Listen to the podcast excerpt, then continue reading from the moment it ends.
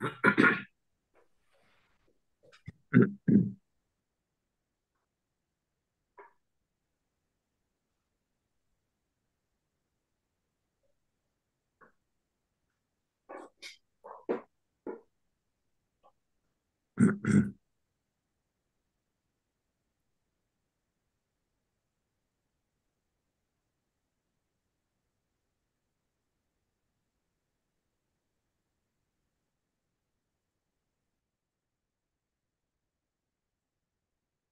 嗯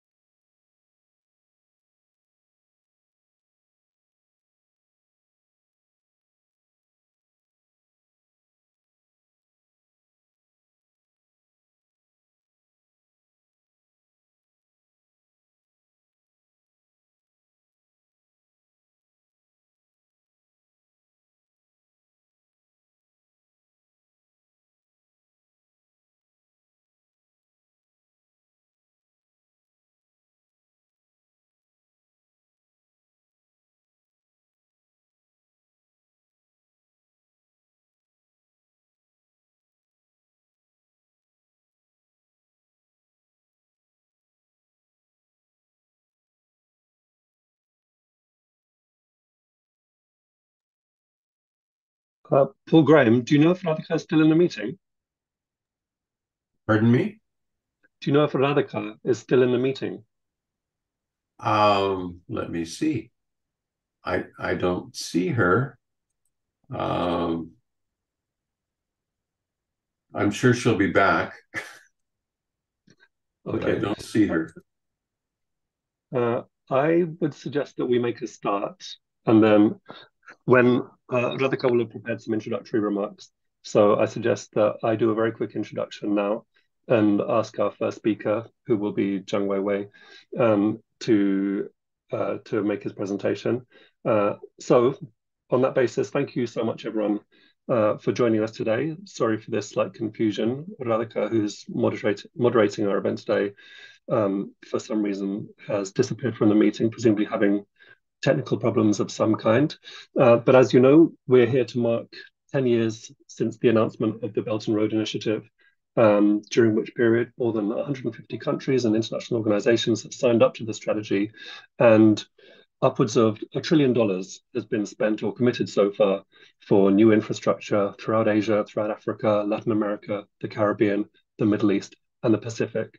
Um, it's a project which is having extraordinary consequences and ramifications, and that's actively feeding into global development, into modernization, into connectedness, and increasingly is becoming a green project, a project for an ecological civilization, for sustainable development, um, for a safe and sustainable future for humanity. So, um, and it's it's literally providing the physical infrastructure for a new, a multipolar, a pluripolar world characterized by fairness and equality in international relations. So um, very glad that you're all able to join us today. Thank you so much to, to our panelists and to all the audience members.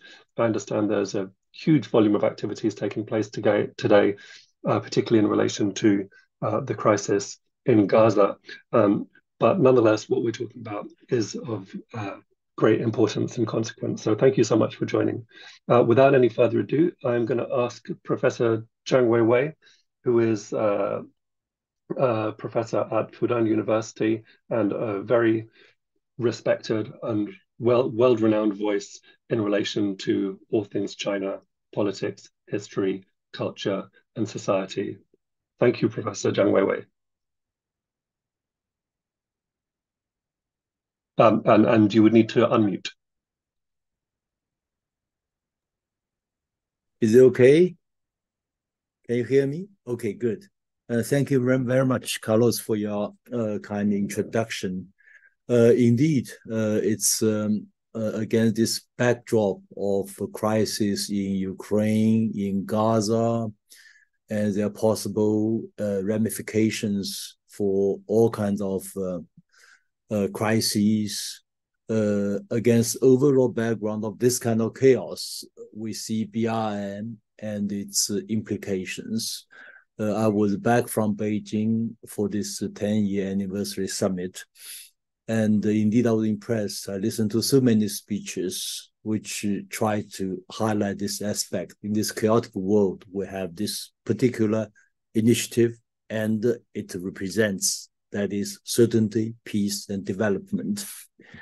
And today I'll share with you uh, my own thoughts on this huge uh, undertaking BRI.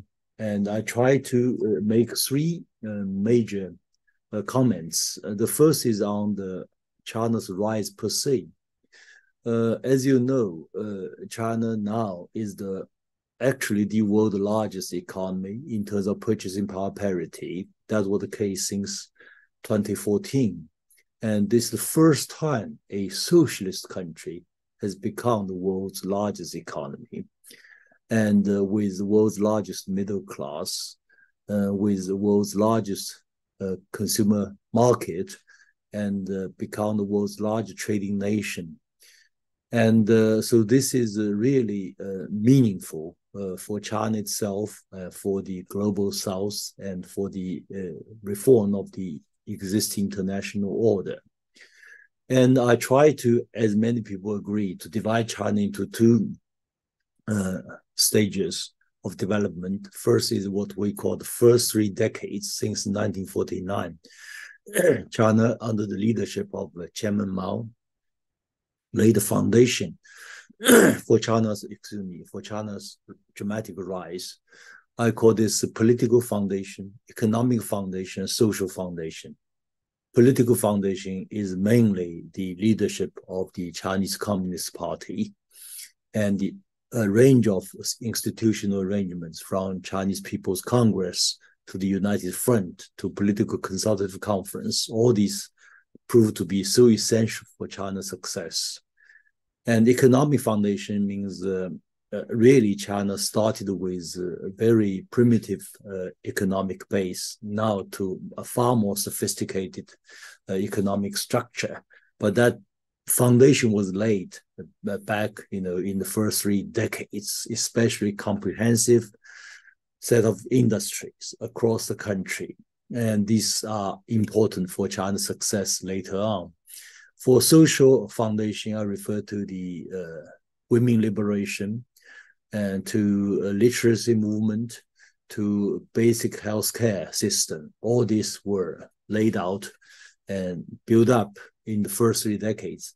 And then roughly from 1978, when China entered this new year of reform and opening up, uh, what we see is economic takeoff. Uh, I try to use another uh, expression I call China has successfully managed its rise in terms of uh, industrial revolutions. China has achieved four industrial revolutions in one. This is remarkable. In other words, roughly with the speed of every decade, every 10 years, China has gone through one industrial revolution. The first one focusing on trade, and producing production of uh, textiles and small rural enterprises. And that was achieved roughly by the year uh, uh, 1995. Uh, uh, then the second industrial revolution, focusing on power industry, manufacturing industry, Again, within 10 years, by 2010, China became the world's largest producer of uh, energy, power, electricity, and then other manufactured goods. And then third industrial revolution, that's the telecommunications. And then China now is in the first, uh, uh, how should I say, in the uh, frontier of the fourth industrial revolution uh, in big data, AI, and quantum technology, and certainly renewable uh, energies. So this is amazing uh, for China's achievement. And that's my uh, first uh, point concerning the overall rise of China. Now, my second point concerning the implication of this kind of rise or four industrial revolutions in one, which means China is arguably the only country, at least large socialist country, that has successfully broken away from the what we all call the unjust international order, what's called the peripheral central world order. And China has broken away from this dependency on the West. And with these four industrial revolutions in one, China itself has become a center it is simultaneously largest partner with the peripheral country, developing countries, and with the Western country, the central countries, in terms of trade, uh, investment, technology, and other aspects of the uh, economy. So this itself is uh, uh, fascinating in many ways. Uh, back in uh, 2018, when the United States imposed trade war on China, imposed tech war on China, I myself and my institute were the first among the very few in China to say the United States is going to lose trade war with China, is going to lose the tech war with China. Now five years have elapsed. You can see very clearly the United States has lost trade war.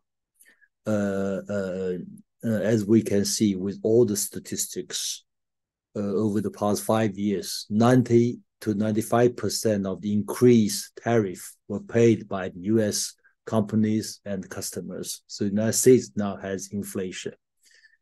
And uh, for tech war as well, uh, we see the Huawei's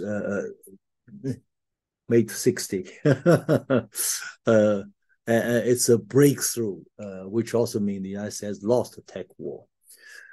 And uh, so this has tremendous implications for uh, the uh, BRI. So when that comes to my uh, third point, the BRI itself, I try to highlight my thoughts uh, from the two angles. First is hard power for BRI, and then soft power for BRI. In terms of hard power, uh, China is the, indeed the only country now uh, capable of providing goods, services, experiences from all the four industrial revolutions to global south, to countries participating in the BRI. No other country can do that. Uh, for one thing, why United States lost trade war? Because we calculated, yes, some U.S. trade will suffer. Uh, it suffered in first one and two years, but China trade with Africa, with uh, Europe, with ASEAN increased, often in double-digit growth.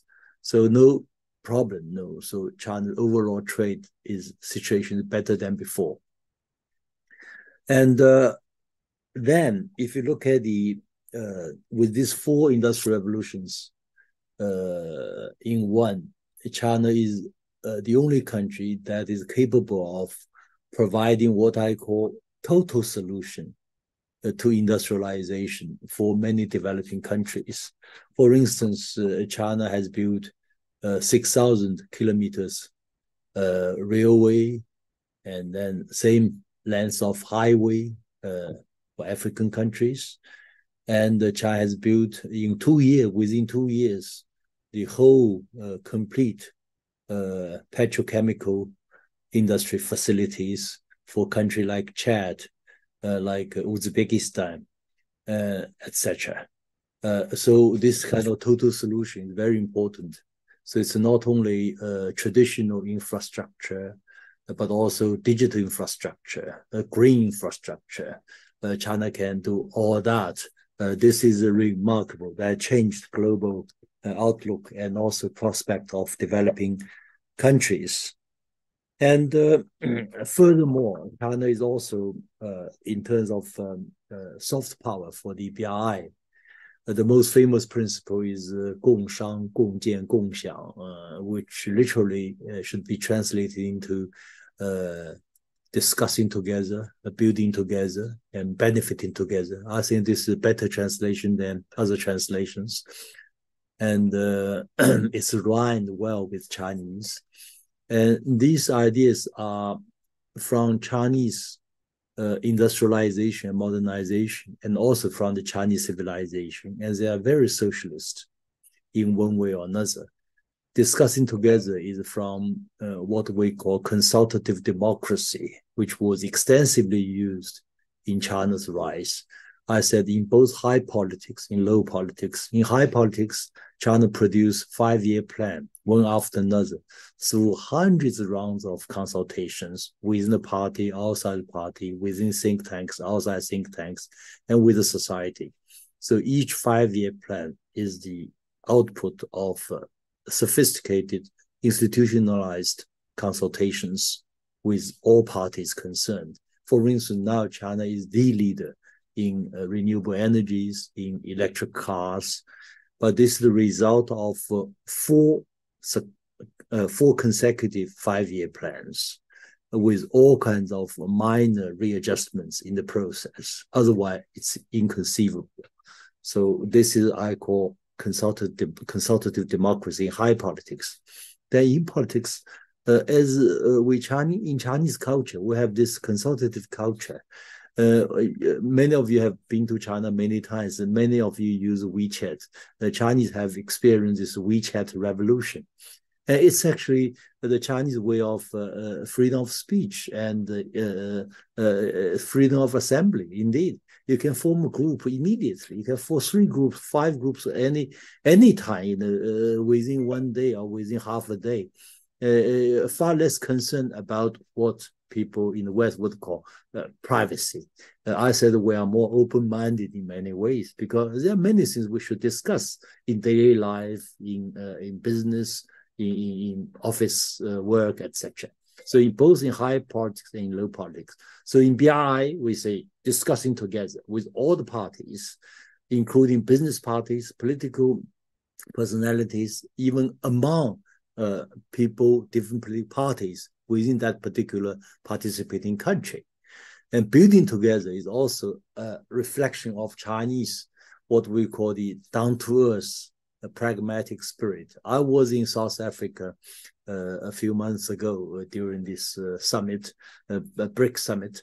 And uh, uh, I was told that in Africa, people have a description for Western projects. It's called the NATO, no action and talk only. so uh, Chinese just opposite. We reach consensus and then immediately it's put into operation. Uh, and we emphasize efficiency. You have to be completed against whatever the schedules uh, worked out. A kind of down to earth uh, pragmatism and uh, can do spirit. And for the benefiting together as well, you know, I always say uh, BI is not a charity uh, yes, China provides aid, uh, aid project to uh, many developing countries. Uh, this is true, but for a such an undertaking to be uh, able to last and continue to uh, work, it has to be commercially viable. from our calculation, up to now, 80% of Chinese enterprises are private enterprises working in the BI initiative. State-owned enterprises play their role private ones play their role and the two roles complementary. They're not always perfect ideal as with any situation, any country. There are problems, this or that. But overwhelmingly speaking, uh, largely uh, they are uh, more successful than uh, other prof- uh, uh, projects. So benefiting together is indeed true. So, uh, in summary, with this kind of um, four industrial revolutions in one, and with this uh, uh hard power and soft power of the BRI, I. Think uh, now global South, including all the participating countries of BRI, over 150 now, uh, we can really promote in a meaningful way the reform of the existing unjust uh, unipolar world order into something far more multipolar and far more beneficial for the vast majorities of the world's populations. Okay, thank you very much. Thank you very much, Professor Zhang, uh, for your really enlightening uh, uh, opening speech uh, detailing um, of, of particularly the concept of the four industrial revolutions, which was really illuminating. Um, first of all, let me say that I'm very sorry. I'm the moderator of this event. My name is Radhika Desai, and I'm sorry to have um, arrived so late. We are moving big time, and our carpenter just unplugged the modem unknowingly, of course. So hence the disruption. But uh, let me just restart the event uh, and give you a little bit of my introduction. So first of all, let me welcome everyone, uh, the speakers and all the audience to this webinar on building the multipolar world, 10 years of the Belt and Road Initiative. Uh, it's a co-sponsored initiative of Friends of Socialist China, which is a platform based on supporting the People's Republic of China and promoting understanding of Chinese socialism and the International Manifesto Group, which was created as a discussion group at the start of the pandemic to discuss the unfolding of the multiplying broader economic, social, and political and international crises. It was clearly accelerating, and though our work and its relevance have only increased as the world has since been plunged into many more crises crises, up to and including the horrific events still unfolding in Gaza. My name is Radhika Desai. I convene the Manifesto Group.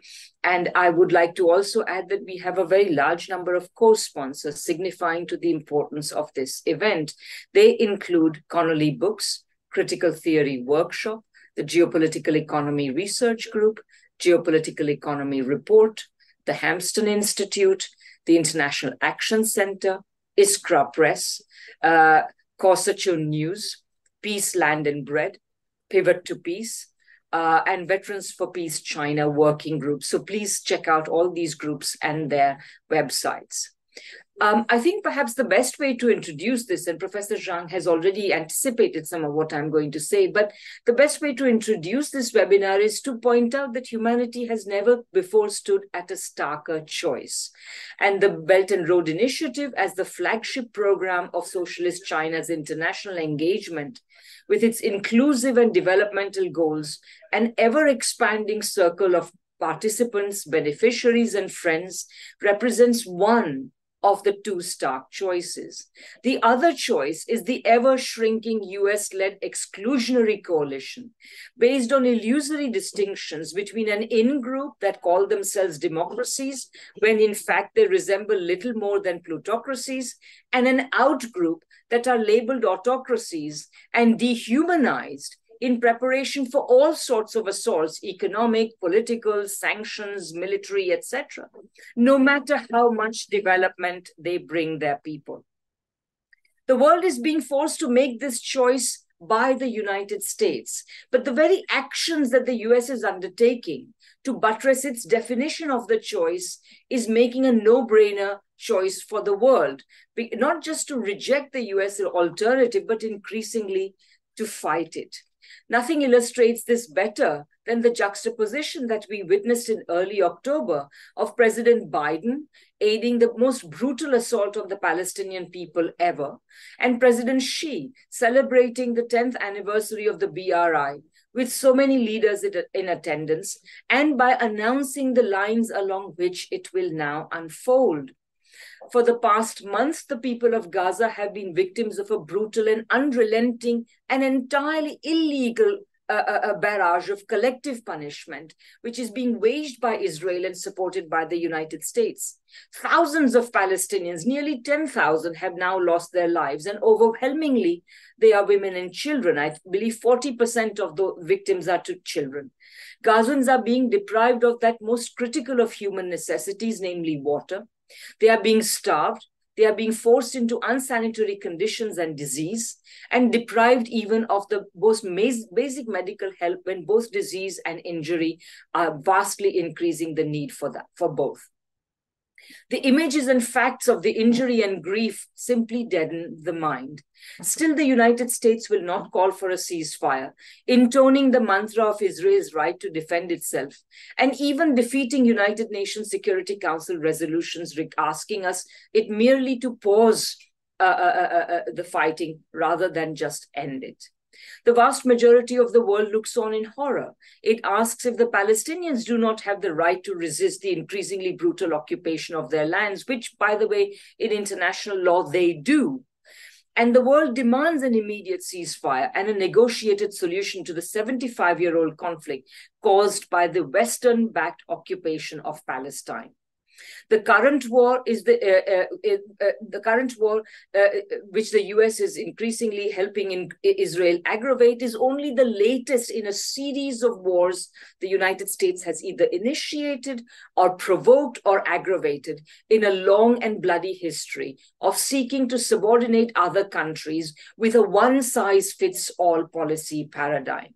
It is dressed up in the rhetoric of human rights and democracy, but its real purpose is to open up other economies for the benefit of American and Western corporations uh, uh, for, for, to, to expand their capacities to exploit these countries. It is a long and bloody history, therefore, of imperialism. On the other side of the Eurasian landmass, President Xi celebrated 10 years of the Belt and Road Initiative, through which China has expanded development cooperation around the world, built infrastructure, supported a green transition, offered capital, skills, technology to countries around the world on the basis of win win, mutually agreed cooperation among countries that are, this is most important, free to choose their own path of development and increasingly doing so. And President Xi also added uh, to, uh, uh, uh in, in his remarks, also referred to eight different ways in which the Belt and Road Initiative will continue to expand the future, which includes increasing connectivity via air, road, uh, uh, road, uh, uh, uh sea, uh, increasing the possibilities of digital technology and the availability of e-commerce, smart, smart and small livelihood projects, and many, many other things. So, in this context, the West's relentless efforts to argue that the BRI and other initiatives that China has undertaken are just like, if not worse than, the imperialism that they have inflicted on the world for the past several centuries uh, is simply exposed as completely false. They argue that China is engaging in debt trap diplomacy, does not invest in industry, but is only interested in resources, does not create employment, but only brings his own workers. All these accusations have simply been shrugged off, not just by China, but by the world, which is joining China in increasing numbers. So today, to help us to understand how the BRI is building the multipolar world, rejecting unipolarity and hegemonism, as China rightly calls it, eh, uh, and, and, and in, in, reacting to the increasingly repulsive character of the US's world role uh, as represented by the suffering of Gazans, is uh, uh we have a really uh, uh, interesting panel, a very wonderful panel, and you've already heard the first extremely important intervention. So we will now go to the second one. Uh, uh, Li Jingjing uh, is our next speaker, and she's a reporter for CGTN and a well known figure to those that follow the Chinese media. She has traveled throughout China doing English language video journalism, and providing the outside world with a ground level view of life, particularly in the autonomous regions and among ethnic minorities. Her interviews and videos are absolutely uh, beautiful and absorbing to watch. She has interviewed Uyghur Islamic scholars in Xinjiang and school children in Tibet. She spent February and March 2020 in Wuhan covering China's COVID frontline for CGTN. So, Jingjing, the floor is yours, please. Thank you, Radhika, for your wonderful introduction. Hello, everyone. Thank you all for joining this webinar. It's such a great honor to be among these amazing, distinguished guests to discuss how to build common prosperity for all of us, especially when the world is facing unprecedented struggles. So in September, I had the chance to travel to different countries to see some of the BRI projects firsthand and conduct interviews with local people. I went to Pakistan, Greece, Tanzania. But whether people from Asia, Europe, or Africa, they all said one same thing to me. China was the only country that came to invest when no one else wanted to. So all those critics from the Western world who keep telling BRI countries not to trust China, don't let China invest in your country, then why didn't you invest? Well, I ask locals, what uh, do they think BRI is just doing railway colonialism? Do you think what China is doing is imperialism, like the West accused? They all said, "Oh, I think we know very well what is imperialism, what is colonialism and Chinese people are definitely treating us differently. And we don't feel the need to be told by the West what is colonialism. So whichever BRI country I went to, local people treated me with like warmly with great hospitality. Even when I was just randomly walking on the streets or chilling at a tourist spot, locals will come to me uh, to shake my hands or take selfies with me. When in Pakistan, local people, completely strangers, will tell, tell me Pak China Zindabad. That's Urdu, means Pakistan Chinese friendship forever. While I was in Tanzania, when they find out I'm Chinese, they all start to say how much they love Chairman Mao. They show me great welcome and respect, not because I'm some like fascinating person. No, I'm not that narcissistic. It's because of the generations of Chinese workers, uh, engineers, and experts who brought all those infrastructures to their hometowns and brought tangible benefits to them. That builds a reputation for Chinese people. So wherever we go, local people treat us as families. Now, when we talk about Belt and Road Initiative, we have to talk about infrastructure. What can infrastructure bring? Let me tell you what I and many Chinese people have gone through. So 25 years ago, when I was a kid living in the Hebei province, it took me it took me a day and a half by train to go to a neighboring country called Henan province to visit my parents who were then back then working there. These two are neighboring countries, 945 kilometers away. I thought, damn, why it took so such a long time to visit a neighboring country? But when I went to university, I found out my story was nothing compared to my classmates from Xinjiang. They chose not to go back home during the one month long winter vacation because it would take seven to 10 days for them on the road, single journey, by train, car, or probably cattle cart combined. And for some villagers in southern Xinjiang, it used to take them seven days on foot to move to another city in the same province, just because the world's second largest shifting desert, the Taklamakan Desert, lay between the two cities. But two decades later, things completely changed after massive infrastructure network was built in China. Once the journey took me a day and a half, now it only takes me three hours by high-speed rail. It only takes five hours by plane flying from Beijing to Xinjiang and people live around the Taklamakan Desert can also move around easily because a railway that circles entire desert was built. And you know how many airports are there just in Xinjiang Uyghur Autonomous Region? Just in Xinjiang region alone, there are 25 airports. and they will build seven more in Xinjiang. So to this year, China has built 155,000 kilometers long railways, and among those, 42,000 are high-speed rail, ranked number one in the world. With infrastructure like this, millions of villagers, Chinese people who, who once were trapped in the mountains, in the deserts, could get out of the mountains and be connected with the rest of China. These infrastructures played a crucial role in lifting the 800 million Chinese people out of extreme poverty. The reason I mention these stories is because through our experience, we believe in the power of infrastructure.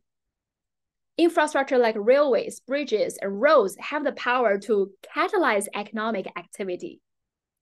We have an old saying in China, 要想富,先修路, means if you want to get rich, build roads first. And China did it.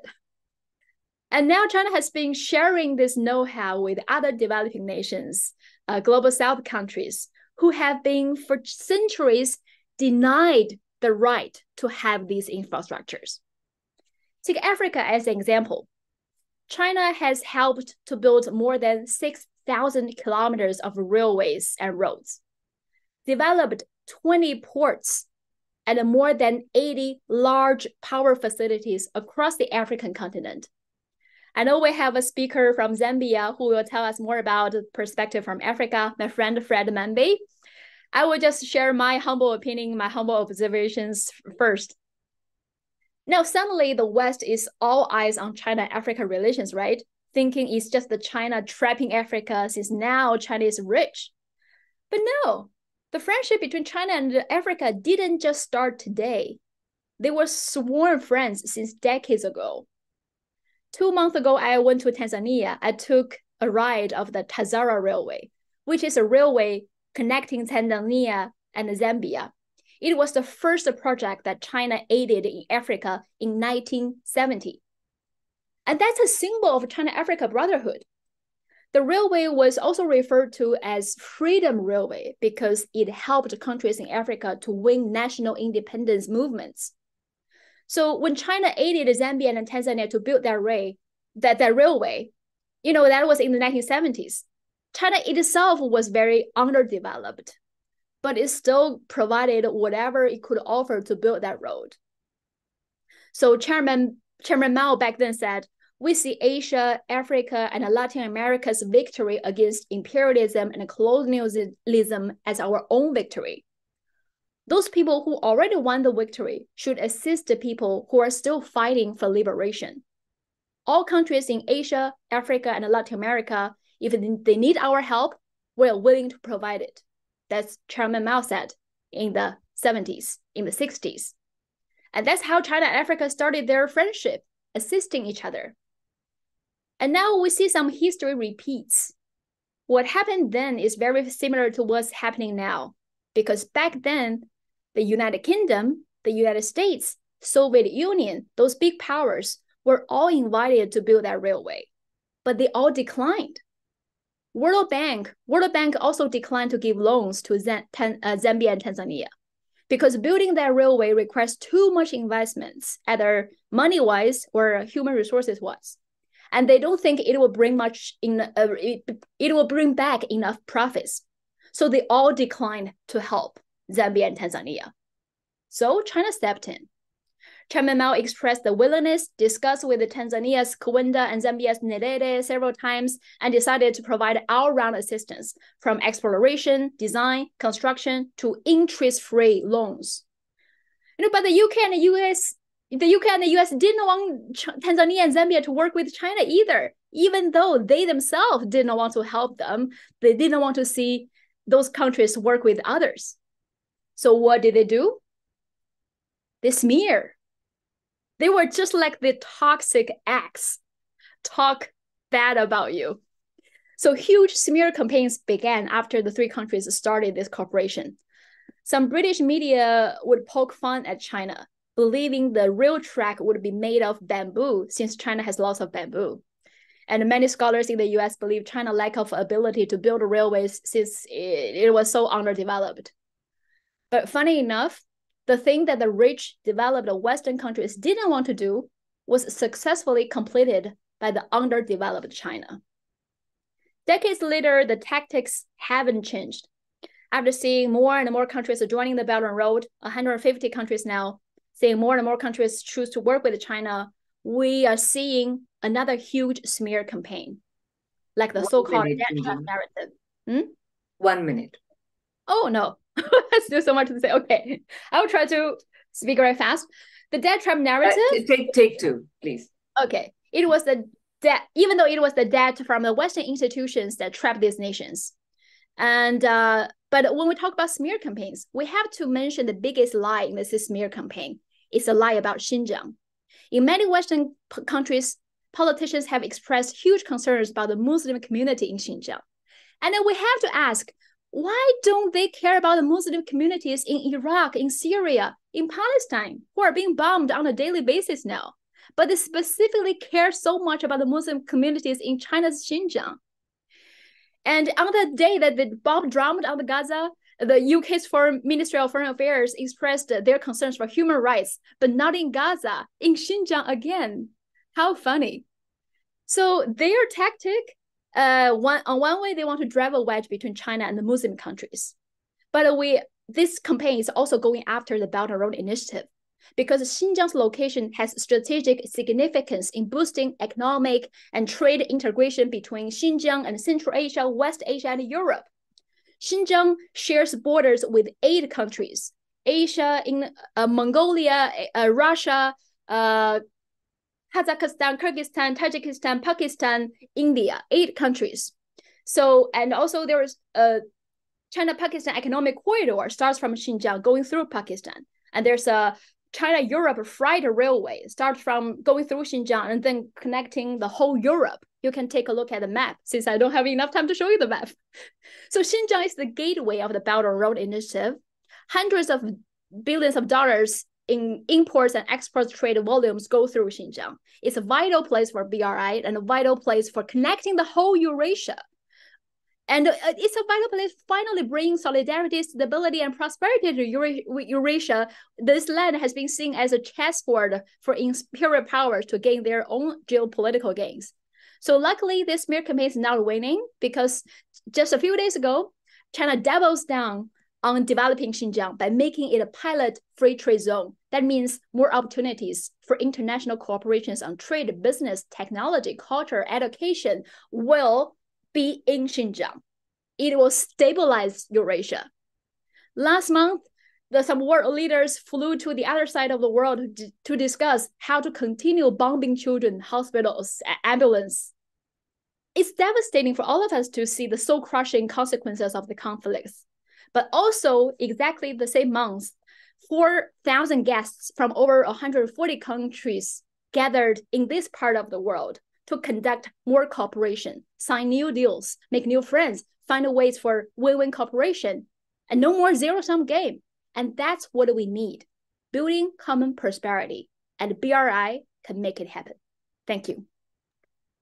Thanks so much, Jingjing. That was really a very energizing, as usual, uh, presentation, and and and really, uh, I think uh, hits the goes to the core crux of the issue, which is the centrality of patient, long-term infrastructure investment that can only which can bring development. So, thanks very much. Um, our next speaker is Erik Solheim, uh, uh, who is the former UN uh, Environment Executive Director and Under Secretary General of the United United Nations, as well as Norwegian Minister for Environment and International Development from 2005 to 2012, and Executive Director of the United Nations Environment Program from 2016 to 2018. He is currently president of the Green Belt and Road Institute, the, there are very few people in the world who have such an impressive record of advocacy for climate justice, sustainability, and green development.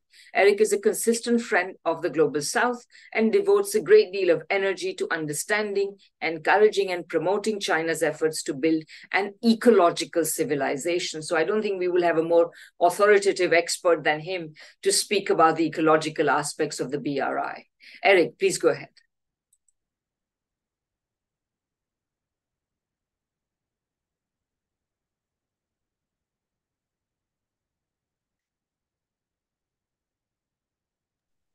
Then I was unmuted, I think. Th th thank you so much. And let me build upon what Jingjing said and take you to Mombasa, Kenya. That's a fairly poor African town. If you travel through Mombasa, you see a lot of poverty. There's no lack of garbage in the streets, and it's a fairly rundown place. And then you come to an oasis, which is absolutely green, clean, and wonderful. And that is the end station of the Mombasa Nairobi Railroad, built, of course, by Kenyans, but with money and instructions and supervising from China. Uh, it shows the future of Kenya, and it's simply absolutely wonderful as an example of what Belt and Road brings. As I can see it, the 10 years of Belt and Road has been an astonishing success. The background color for Belt and Road is now green, and Belt and Road is by far the most important green investment initiative in our era. Uh, let me point to the two main. I mean, of course, it's also a lot more. It promotes peace, it promotes development. It's a win-win initiative where 150 countries can win in cooperation with China. But let me focus on the green aspects. And there are two main ways Belt and Road is enormously beneficial to the way uh, to the future going green. One is green corridors, like the Mombasa Nairobi Railroad, and I really hope that they can, can be continued to Uganda, Rwanda, Burundi. It's a wonderfully beautiful landlocked African countries, which will benefit a lot if they can be connected to the port of Mombasa, and also the railroad can of course bring a lot more tourists to these, these countries.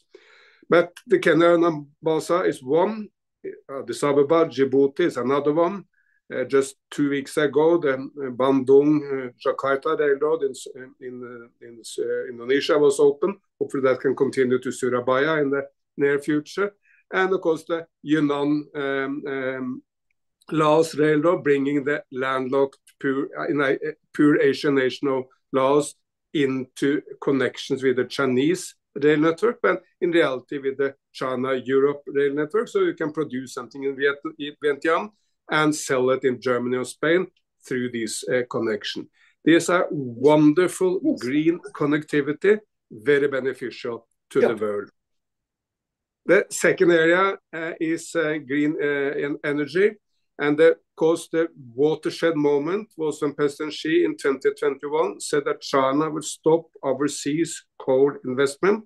Because when that happened, well, of course, immediately Kenya, Ethiopia, Vietnam, Indonesia, Pakistan, Bangladesh all started to say, well, we are not sure we don't we need any future coal investment. Let's go for solar, for wind, for hydropower, all these energies that China can provide through investment and of course through exchange of best practice.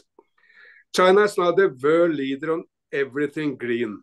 This is not really realized in the West, uh, but uh, that's just the, that's just the Western arrogance, and of course the enormously negative campaign by many Western media. Look, 60 to 80% of every green technology is now employed in one country alone. 60% of solar, or wind, of hydropower, electric batteries, electric cars, electric buses, high-speed rail. China is between 60 and 80% of all this, one country alone. And of course, the biggest companies in all these sectors are Chinese whether it's LONGi in solar or it's CATL in electric batteries. And the power to invest and help other nations is enormous. What's maybe not so much realized is that China has also moved from the back seat to the front seat of environment protection. Look, 10 years ago, I would never go jogging in Beijing. There was horrible pollution. When you spoke to people there, they would say, yes, I'm happy with economic development, but I want to see the sun or I want to see the blue skies. And that's now delivered. Uh, th these days, I would be happily go jogging in Beijing because you can see the blue skies and the sun. And basically, the war on pollution is won in China. And China's moved from the back seat to the front seat on everything related to environment protection. China is without any competition the biggest tree planter in the world.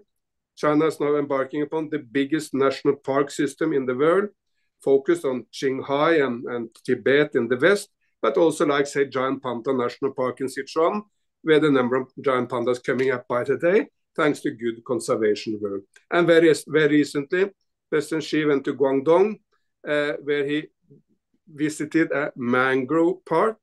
I would love to see Biden or Scholz or Macron or every Western leader, please go to mangroves. Well, they're so essential to the future of humanity. It's a protection against waves and one of the most vibrant ecosystems anywhere. And he spoke about the importance of mangroves, and China has now set up a center in Shenzhen for best global practice on mangroves. So whether it's technologies or its best environment practice, China is either the lead nation or one of the lead nations in the world and has a lot to offer. And Belt and Road is the perfect model for cooperation on all these. Then we are all aware that there are Western criticisms. But largely these criticisms are fairly easy to refute. I mean, I think there are three categories. One is Belt and Road brings debt indebtedness. And yes, indeed, debt is a real issue. And we should not promote that. But there is a lot more debt, uh, debt from developing countries to the West. So if the West has some criticism here, please put up a mirror, look yourself into the mirror, and when that's done, you can go on criticizing someone else. And for example, Indonesia, uh, uh, Sri Lanka, which I'm very close to, I'm a good friend of the president, Ranil Wickremesinghe, it just went to China to thank China for the debt restructuring China has provided to Sri Lanka in the midst of the economic crisis there. And that will also hopefully help the, so that India the, and the West, the International Monetary Fund, will do the same. So the debt issue is not a Chinese issue, it's a global serious issue, but mainly focused on the West. Second criticism was that Belt and Road was grey, focusing on coal and, and gold and gas. And that criticism, there was some truth in that in the very beginning. But after decisions to stop all overseas coal investment, this now Belt and Road is the greenest uh, in, in, um, investment uh, initiative in our era. We have significant uh, power to make the world going green. And the third criticism is that Belt and Road is a kind of a Chinese power play. And of course, yes, China get a good name through Belt and Road. Many nations are coming closer to China through Belt and Road. But by the way, that's exactly the aim of American and Western aid also, to link nations closer to themselves and to get a good word in the name, uh, uh, word in the in, in, the word. So there's no difference from China doing this uh, or the West doing it. I mean, the most uh, famous of all American help initiatives in the entire world, the so-called Marshall Help in the 1950s, was all about this: to make China, sorry, make America more powerful through economic cooperation with other nations. So this criticism simply basically fall flat. But the main answer to Western criticism, in my view, is very simple. Please do better. If you have some criticism of China, please do better. I mean, every nation in Africa would love to see better Western uh, initiatives competing with Belt and Road. If you are the president of Tanzania or Zambia or Nigeria or, or, or Ethiopia, wherever, what you want is a close relationship to both China and to the West. And if someone is finger pointing to Chinese initiatives, the answer is very simple. Please do better. Then everyone will be happy. But so far, all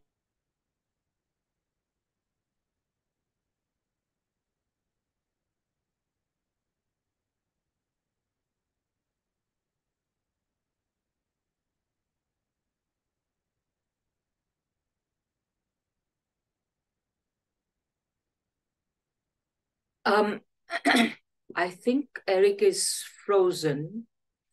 Please come up with a ah, better alternative. Just finally, uh, the West should think more of how we can complement China rather than how we can compete with China.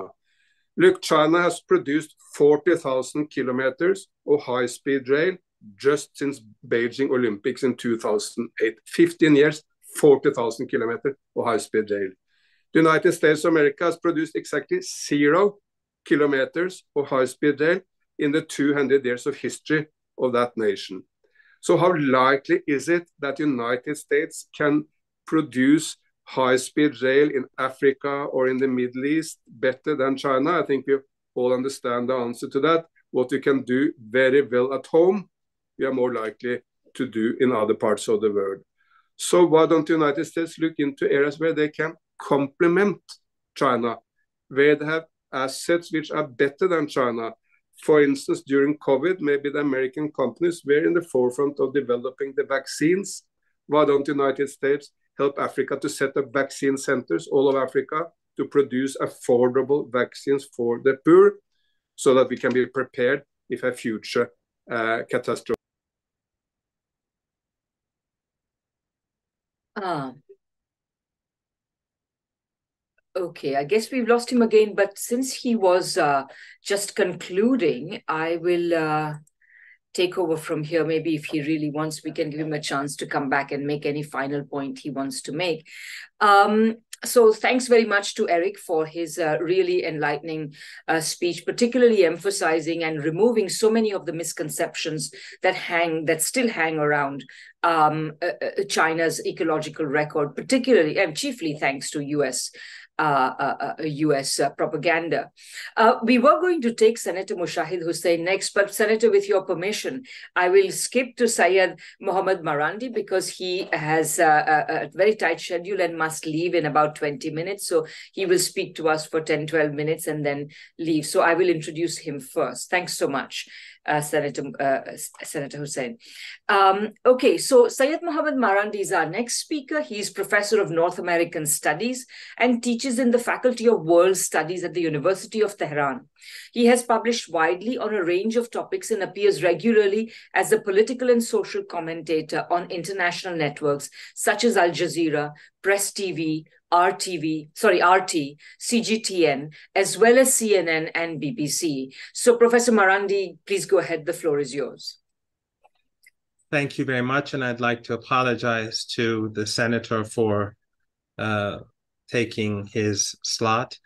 Um, I think it's quite obvious uh, that what the United States has been trying to do over the past few decades for those of us who've lived a bit longer uh, is that it's been trying to contain other countries, to manage the world, to make sure that it is in charge of the globe, it and its allies. But since the United States has overextended itself and gradually other countries have uh, risen and become more powerful, the United States has become more intolerant more angry, more aggressive, more abusive towards others. And right now, what we're seeing in Gaza, I think, is a reflection of that. The United States accuses countries across the world of violating human rights, yet we see that it's carrying out what many are now calling a Holocaust, and everyone is calling a genocide. This could cannot happen without the consent of the United States. It cannot happen without the support of the Canadian government, the European Union, Australia, and their traditional allies. This simply could not happen. So when the United States goes out of its way to constantly attack China or constantly attack Russia or Iran or any other country that seems to be growing powerful, we have to look at the reality on the ground before we can take them seriously. So as long as we live in a world where the United States and its allies can massacre people in front of the international community. The, the genocide in Gaza is unique because it's taking place in front of our eyes. We've never had such a thing before. We in the past we would hear about it or we would get some details later on. Now we're seeing it practically live. And not only are we seeing it live, but also the countries that are behind it are justifying it. They are giving us their own so called logic as to why this genocide is taking place. They're blaming the dead babies on the streets that we're seeing day and night. So, as long as we have this state of affairs, I think it is necessary for us to have cooperation without involvement of Western countries. That does not mean that we should isolate them or their business people or their business communities or their ordinary, ordinary consumers and people on the streets. But we should not allow these Western governments, these regimes, to have influence over the way in which we do business, the way in which we do trade, the way in which we do cultural exchanges. We have to have a, a, a space where they cannot interfere. And therefore, the Shanghai Cooperation Organization, I think, is very important in this regard. BRICS, of course, is extremely important in this regard. And projects such as the Belt and Road Initiative, which uh, is uh, brings the whole of Asia closer to each other and beyond, but also the north-south corridor between Iran and Russia. These will provide opportunities from, for countries in the global south and the non-Western world to finally develop without Western interference, without Western governments being able to use tools such as human rights or global warming or any other uh, of their tools in their toolbox to keep us back, to prevent us from growing, and to prevent our people from becoming better off and having better lives. Again, the point is not to marginalize ordinary Westerners. People in the West are just as outraged, for example, as what as we are. We see unprecedented protests across Europe and even North America uh, because of the behavior of their governments and the Israeli regime. But this space, this the spaces that are now being created are, are promising for the future of people across the global south. They provide opportunities for our children. The United States has, for four decades, sanctioned my country and increasingly they made it more difficult for people to, to live. The height of those sanctions, of course, came about with Obama and his so called maximum pressure sanctions, what he called brutal sanctions. He wanted to brutalize the, or he, he, he called them actually crippling sanctions. And later on, Trump called them brutal sanctions. But the objective in for both Biden and Trump uh, sorry, for Obama and Trump was, was to brutalize and to cripple ordinary Iranians. So, as long as the United States and the West have a monopoly over financial institutions, over banks, over the means to trade, as long as they have some sort of veto power over how banks transact with one another, the global South is vulnerable. Our people are vulnerable.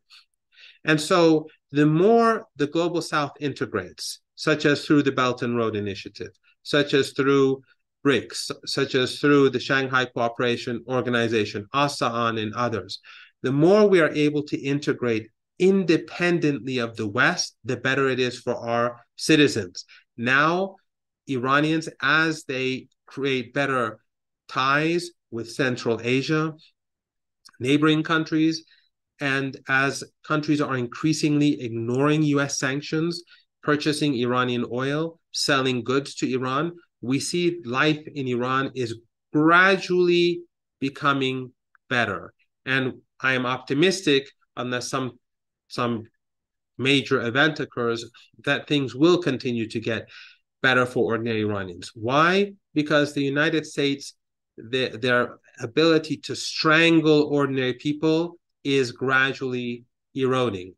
So I think the statements made by the previous speakers, uh, and I'm sure the statements made by uh, the subsequent speakers, all of them will be enlightening into strengthen and and will strengthen the argument that we should ignore the narratives of the West and we should think independently.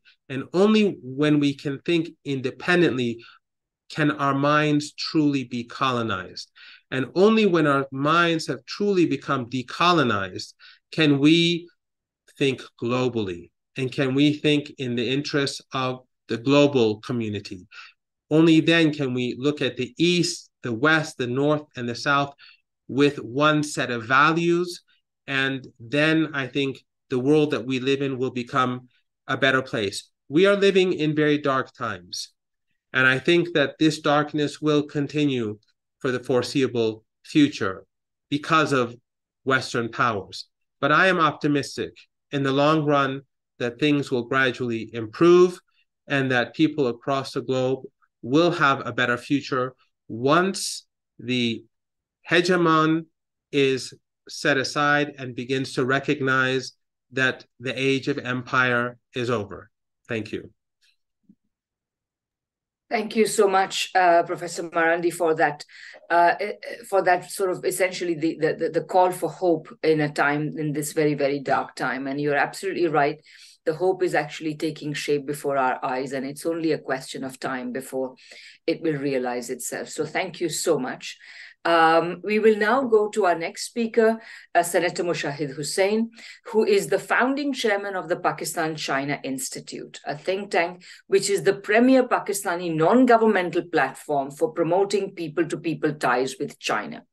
He's also chairman of the Parliamentary Committee on the uh, China Pakistan Economic Corridor, and he was awarded the Five Principles of Peaceful Coexistence Award by President Xi Jinping in April 2015 for his contributions to China Pakistan relations. Mushahid first went to China in 1970 as a young teenager, where, when he headed the Pakistan China Youth Friendship Association. And since then, he has made almost 100 visits to, the, to China, visiting different places and interacting with the Chinese leadership and, and intelligentsia. So, Senator Hussain, please take the floor.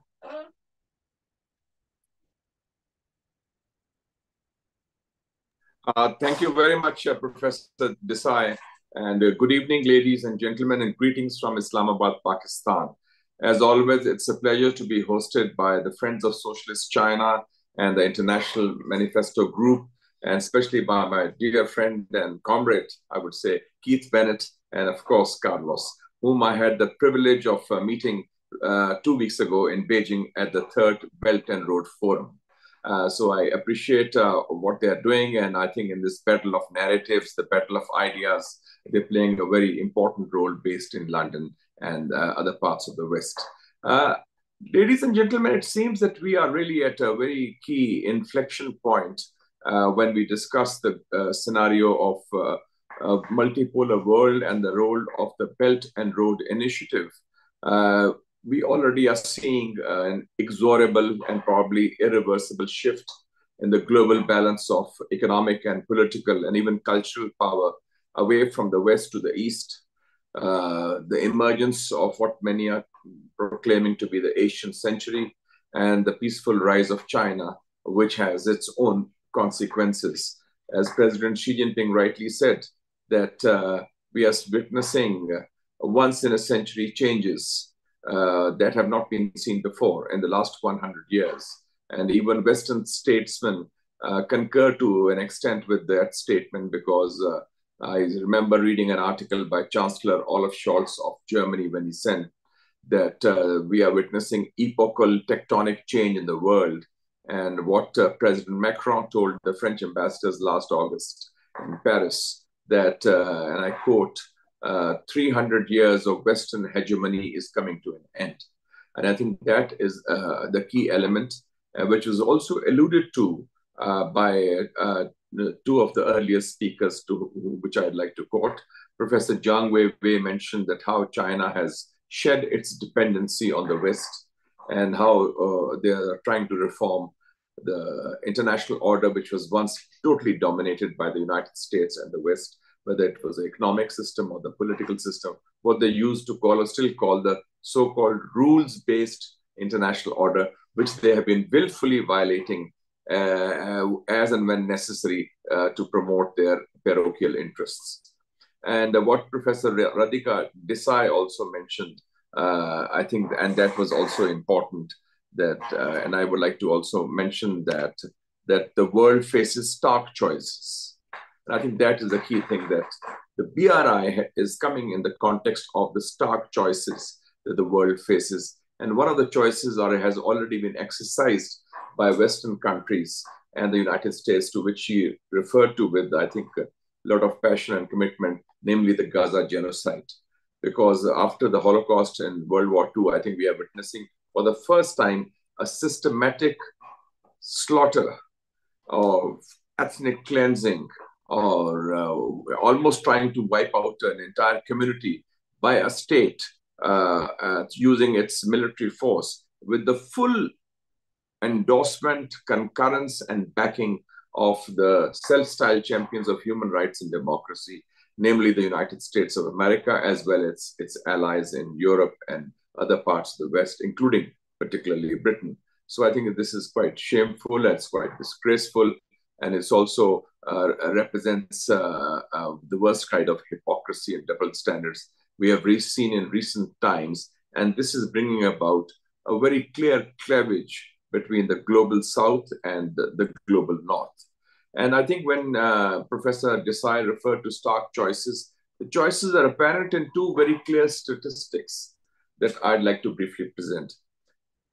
10 years of the Belt and Road Initiative has shown $1 trillion of investment in 3,000 projects and uh, with more countries signing in because I also happen to be in Beijing for the first Belt and Road Forum in 2017, then the second one in 2019, then after COVID, the first one, uh, which was held uh, recently. And I've seen a greater representation and more enthusiasm among countries which are now part of that.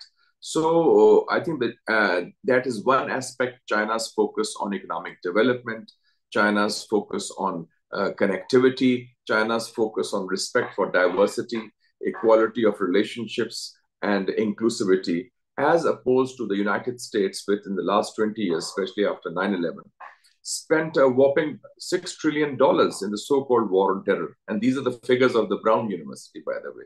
These are not my, the Brown University in Rhode Island has given these figures uh, about uh, this uh, uh cost of core, core war uh, study, uh, and this have documented it, which led to a million deaths in most of what is the Middle East or the Muslim world, and uh, 30 million people being displaced, and uh, raining in of uh, 324,000 bombs, drones, and missiles on different countries in, the, in that period.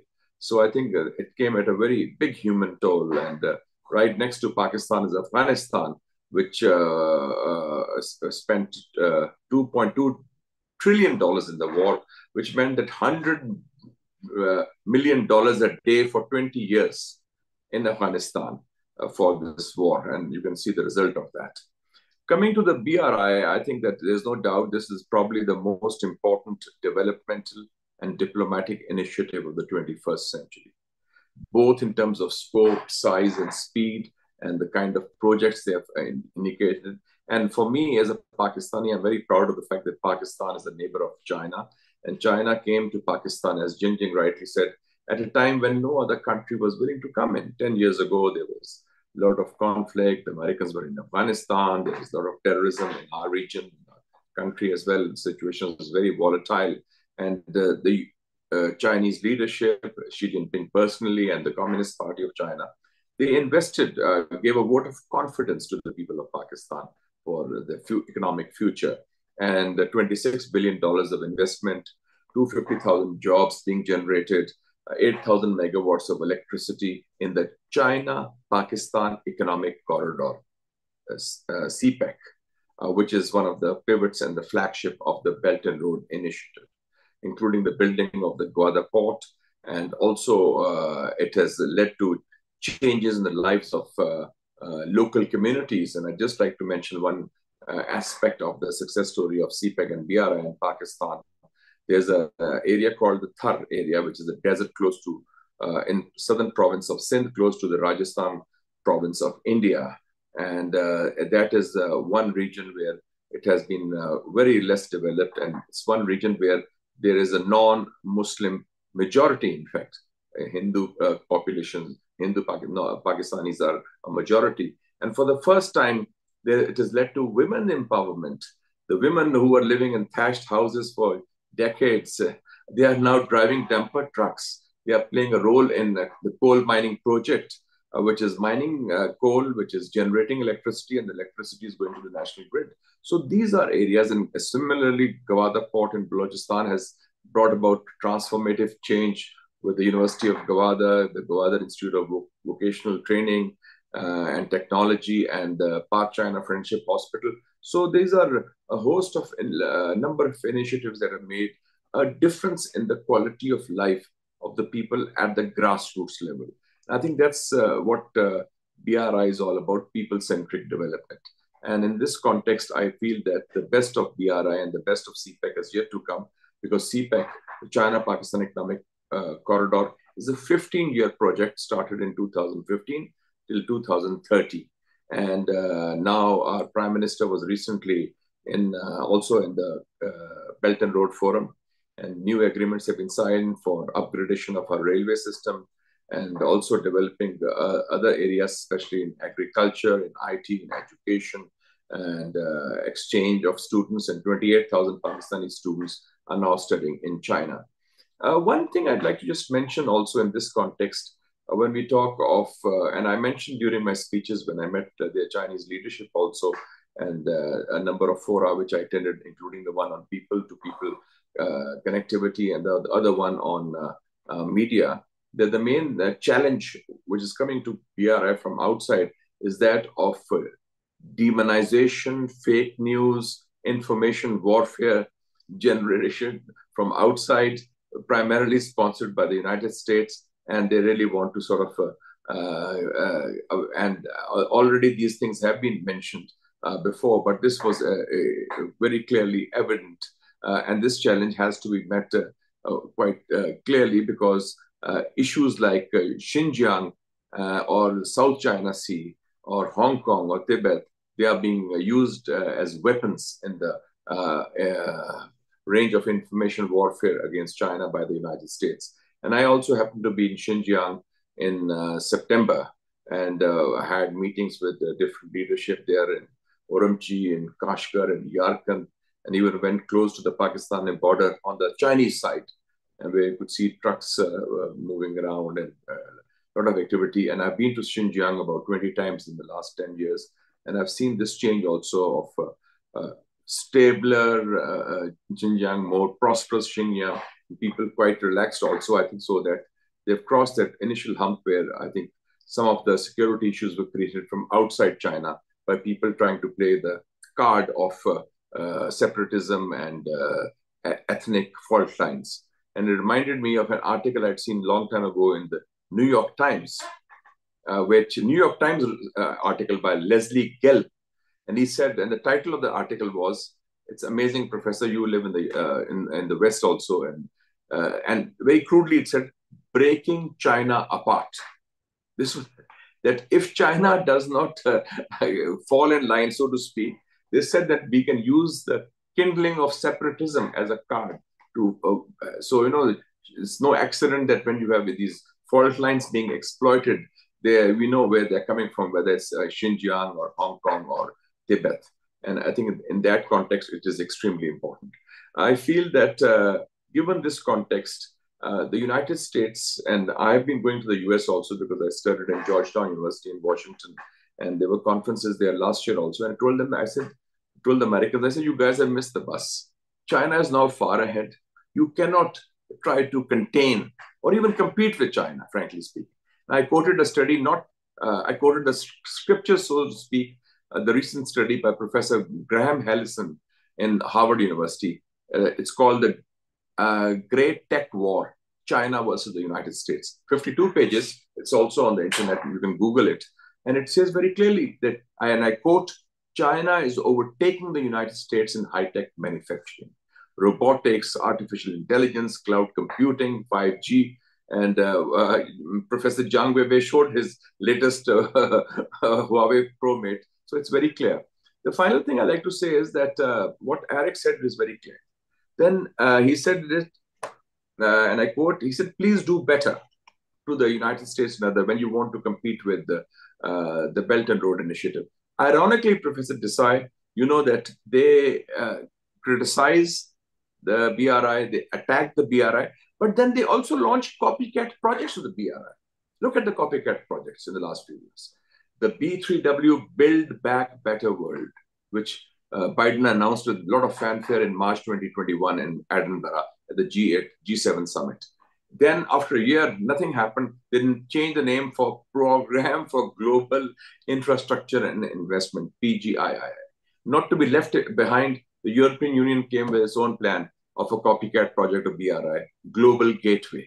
And recently at the uh, G20 summit in Delhi, uh, hosted by India, they came out with another plan, IMEC, India, Middle East, uh, European Union Economic Corridor, or whatever, including Israel. But that IMEC now lands, uh, is buried under the debris of the Gaza uh, bombings and uh, genocide that has taken place. So oh, basically, the US wants to play catch up, but it can't. So we are looking at a world where that there is a transformation and turbulence also. And as President Xi Jinping said, that we are on the right side of history during his speech at the Belt and Road Forum. And I think that is the crux. That the world is changing, the power structure is changing, and Asian countries, eh, global public opinion, and the Gaza genocide, including the, I would say, the Ukraine war and the new Cold War, with the Americans are trying to ignite against China, they've all brought about a new fault line, bringing the global South together against what is the global North. And I think that's uh, shows, and in that, China is playing a leadership role on issues, whether it was during the pandemic, or whether it's climate change. And I feel that uh, hopefully some sanity would prevail in the United States. But the United States system, political system, is now so much captive to Western interests and the election cycle that they have limited vision to see a new world that is emerging out there. I thank you for uh, inviting me. It's a pleasure and delight, and uh, always to listen to Professor Radhika Desai and Weiwei and other friends who have just come, and Mr. Marandi from Iran, which is a brotherly country of Pakistan. And we have always opposed uh, sanctions against other countries because we were once also sanctioned in the past, but we managed to beat the sanctions. Thank you so much. Thank you so much, Senator Hussain. Uh, uh, it was a really a, a very very uh, lively speech and and I based I think also on your personal experience and I think long long standing personal engagement with understanding China's international role. Only fifty years. Only fifty years. I'm yes. a student of China. I'm not an expert in China. I'm a well, student of it helps. Experts are ultimately students. They have to be. Um, thank you so much. Um, I'm now going to ask Fred M'membe to go. Fred, I hope that's okay uh, and that you can go because uh, Camilla, who should have gone next, uh, is dealing with a technical issue. So hopefully you can go next. I will introduce you first. Fred M'membe is a Zambian journalist and politician, leader of the Socialist Party of Zambia, former editor of the Zambia Post. He was the Socialist Party's candidate for president in the 2021 Zambian general election and is the recipient of many prestigious awards for his tenacious and courageous journalism. He's a strong advocate of China Africa friendship and cooperation and has been powerful in his denunciation of Western slanders of that relationship. So, Fred, I hope um, um, we are not dis- inconveniencing you too much by asking you to go now. Please go ahead if you can. Thank you very much. Greetings, friends and comrades. There's a growing evidence that leading players in the non-West, sometimes collectively called the global South, are increasingly impatient with the underhand way the West casts the dice in its favor in playing the game of world economics. The West must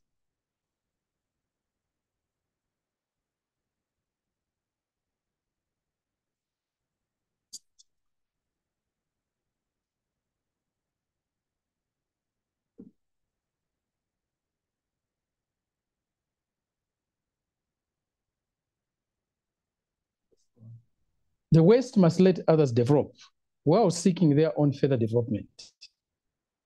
They must let others live better while aspiring to live better and better themselves.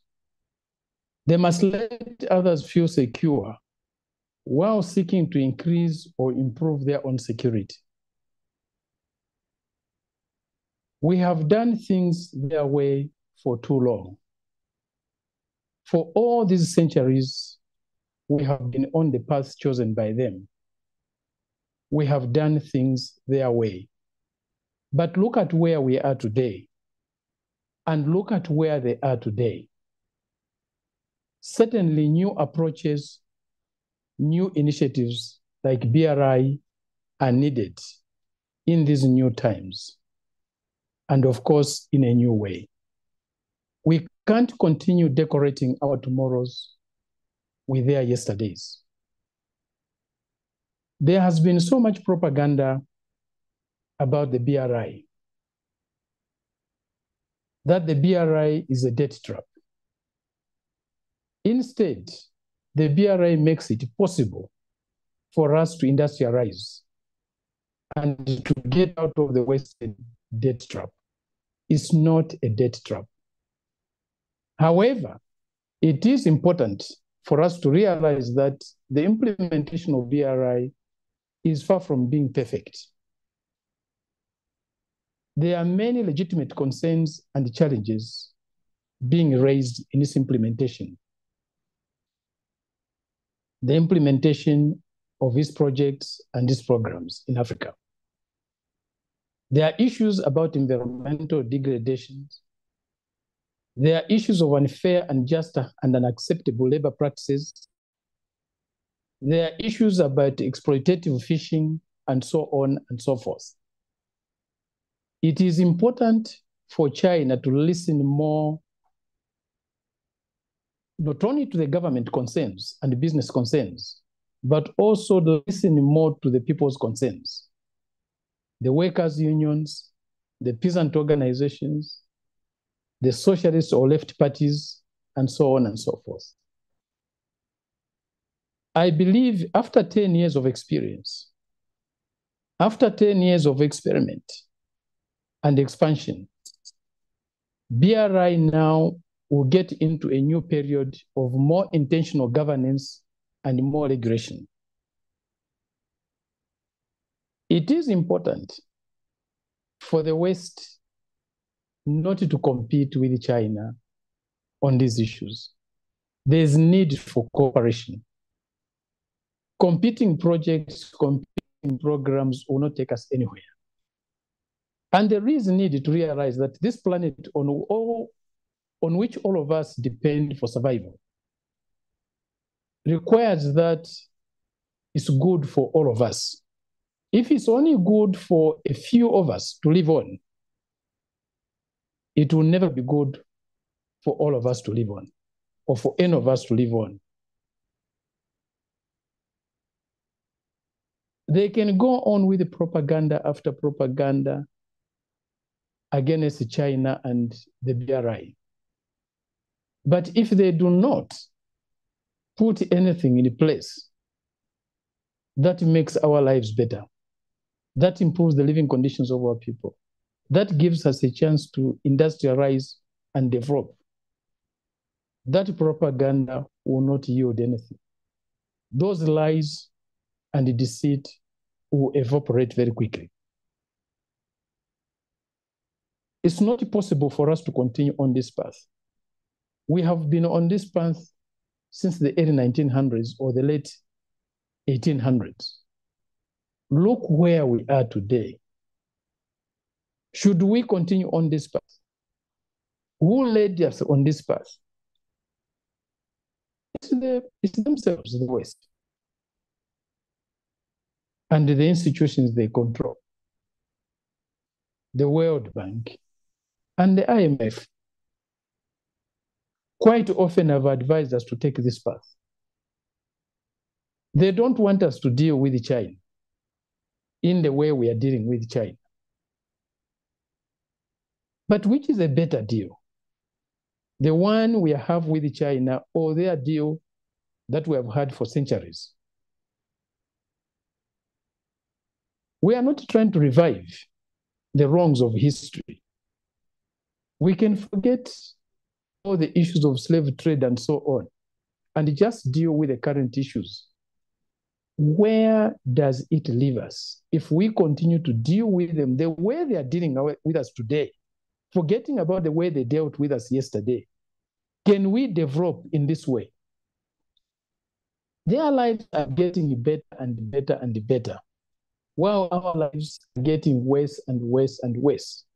They are becoming richer and richer and richer. We are becoming poorer and poorer and poorer and more desperate.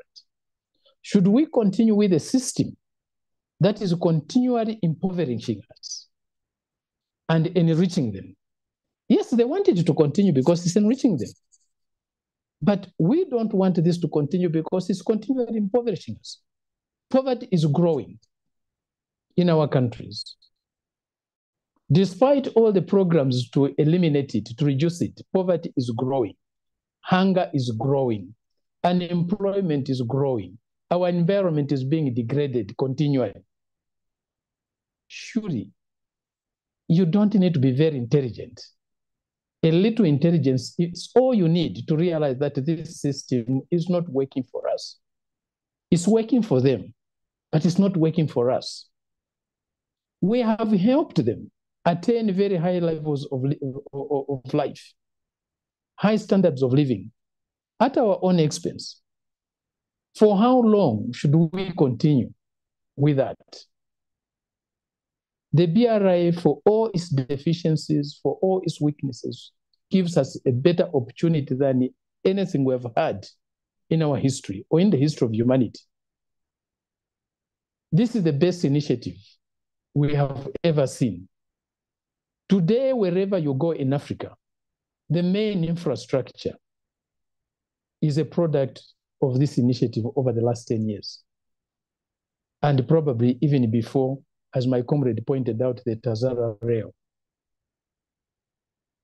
How do we turn our backs on something that is working for us and proceed in the direction of what is not working for us? These are the challenges. You can push ideological concerns aside, but just the being a rational human being, we need the solidarity that China is offering. We need that solidarity. The knowledge and experiences of all human beings should reach all others. We believe this is the highest political thought ever reached by human beings. When they started to realize that the experience and knowledge of others reach all others. This is the basis of the Chinese socialism. The socialism with Chinese characteristics. It's not devoid of solidarity. There is a realization that this planet on which we live cannot be peaceful, cannot be pros prosperous for only a small group of us and continue to be that way. If we need a peaceful world, we have to make everybody have the chance to live in peace. Peace for a small group can't work.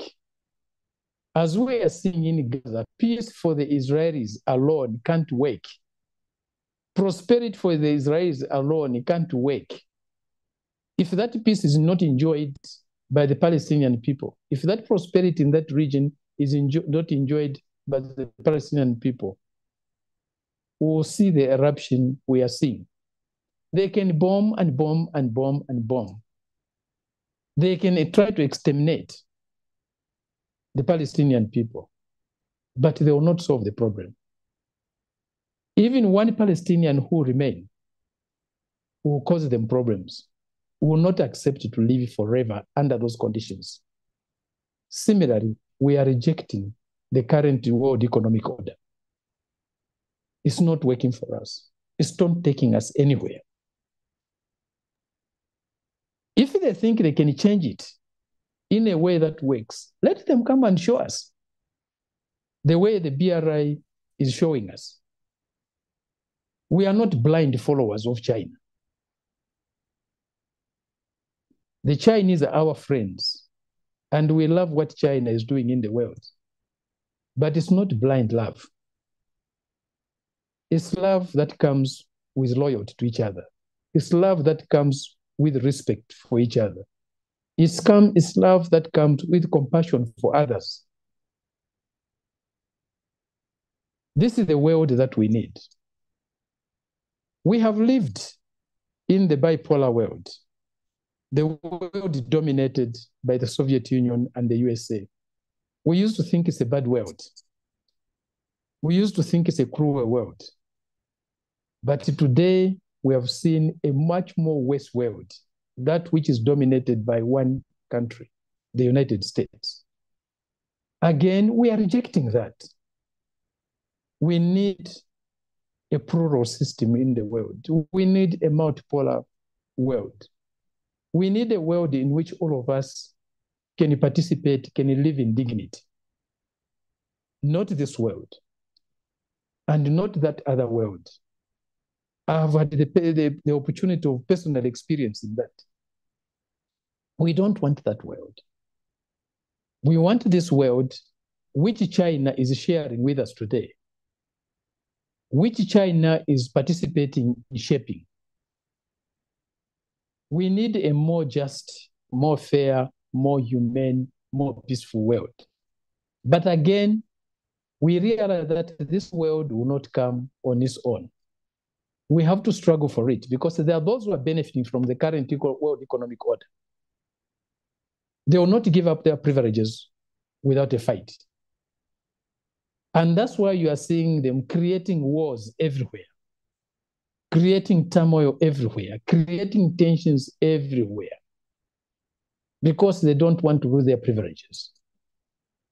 They have put up their militaries almost in every part of this planet.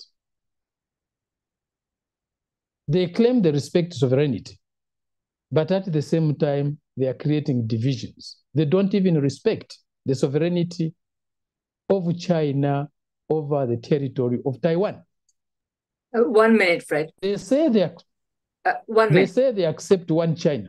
Yes, they say they accept, they accept the policy of one China, but at the same time they treat Taiwan as a separate country, where they can go and do what they want, which they can arm in whichever way they want, and arm against China, the country to which Taiwan belongs. Thank you very much. Thank you so much, Fred. I think you put it so well. The world must go, is going with its eyes wide open towards the pluripolar world that we need. Thank you so much. Uh, really, very well said. Um, our next speaker is Camila Escalante. She's a Canadian journalist who reports on Latin America and is currently based in Nicaragua. She's the co-founder of Kawsachun News, an outlet, outlet launched during the coup in Bolivia. And her reporting can be found in places such as Press TV, Telesur, uh, Telesur English rather, and FAIR or Fairness and Accuracy in Reporting. Camila, please go ahead. Thank you, Radhika, and thank you for the invitation uh, to celebrate this 10 years of BRI. Well, we're living in a profoundly indignant time, and we're seeing um, everywhere in the world, but I can speak for Latin America, the failed responses of our governments and the dissonance between the majorities in Latin America on the one hand and our governments, which have acted really slowly, not because it, they're being cautious uh, in the face of a changing world, but seemingly because of uh, lack of direction. Um, I I wouldn't want to go further than that, but there are some really um, difficult problems that we're facing, and sometimes I think that these governments, uh, to generalize the governments of Latin America, have contempt for us. Um, and just to speak uh, generally, but nevertheless, um, it, it, it becomes insulting at one point that our advances move so slowly and we've heard so much in the way of uh, talk about a tide of progressive governments. Everyone wants to celebrate that we've had so many elections of so called progressive uh, and leftist leaders in recent years. Um, but I don't fully subscribe to that analysis. I think we have great challenges ahead of us in Latin America and the Caribbean. And i think that you know i bear some responsibility in uh, you know pushing back and sharing uh, you know some of my uh, views on on this and pushing it back against the blind um, unchecked optimism because things are only optimistic if we're actually moving in the right direction. So we have a long ways to go in latin america you know salaries continue to be low here living conditions are humble for the average person uh, we don't have equitable access to technology as compared with countries like China, with countries like Europe and North America that have uh, really hindered our right to development uh, throughout all of these centuries. And there's still a massive discrepancy in the way school children learn here in Latin America um, and so forth. And so uh, the mere election of these progressive governments doesn't convert a country into one that exudes progress. Uh, we are not uh, just the mere election of a government doesn't uh, allow us to uh, move in the direction of of China, for example, just because we elected these people. Unfortunately, we it feels like we're stumped at some points, at some times. And so, you know, few countries in our in our region have actually managed to free themselves from the Monroe Doctrine. Um, and you know that arrangement of dominion, that arrangement of domination, primarily by the United States. And when you see how much China and other countries have achieved, um, and knowing the reality um, of how people live uh, on a whole in the United States and Europe, it's a little discouraging and it feels like we're just moving very slowly in our development. And so the certainty and the blueprint that's provided by China and the BRI is the silver lining. It's unfortunate, I would say. Um, it's it's something to celebrate, but it's unfortunate that uh, that we don't necessarily have other means other than um, ad, uh, joining forces with these other world powers, specifically, of course, uh, Russia and Iran, um, in addition to China.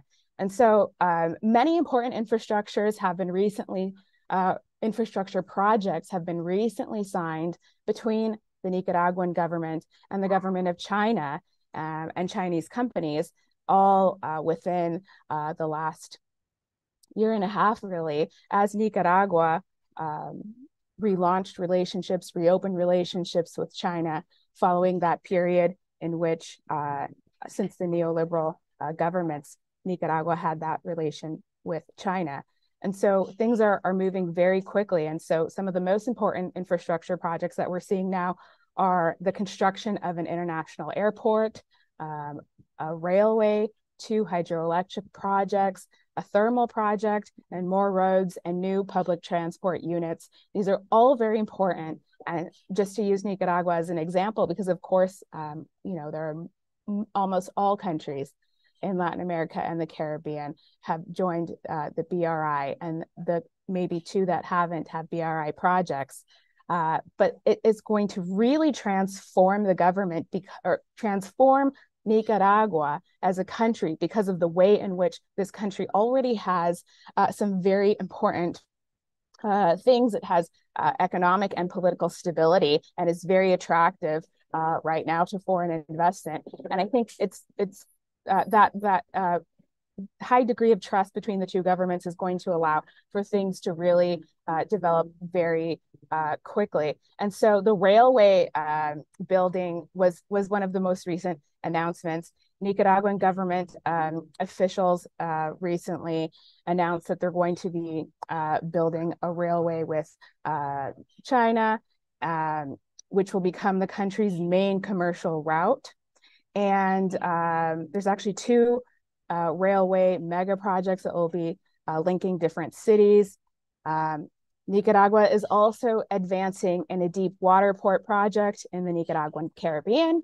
And as that advances, the government will work with Chinese state companies to build these cross countries railways to serve the interests of Nicaragua and the Nicaraguan people and the needs of Nicaragua right now, but also to be put at the service of companies and uh, international transactions for interoceanic trade, uh, tr- trade transactions for the entire continent, for the entire region, particularly given the reality of the difficulties of the Panama Canal related to climate change uh, and other factors. And this option right now of building the the railway across Nicaragua um, is the most viable and it has the most potential for success that exists uh, right now in Central America and our region in general. So it's very exciting to say the least. And this is why the United States uh, right now is pursuing Nicaragua with such a high degree of hostility and aggression and uh, unfortunately to the silence of many governments of the region.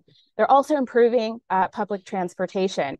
Nicaragua has partnered with both Russia and China, but most recently, uh, a couple uh, fleets of Chinese uh, buses that have been purchased have arrived in the country. These are modern buses.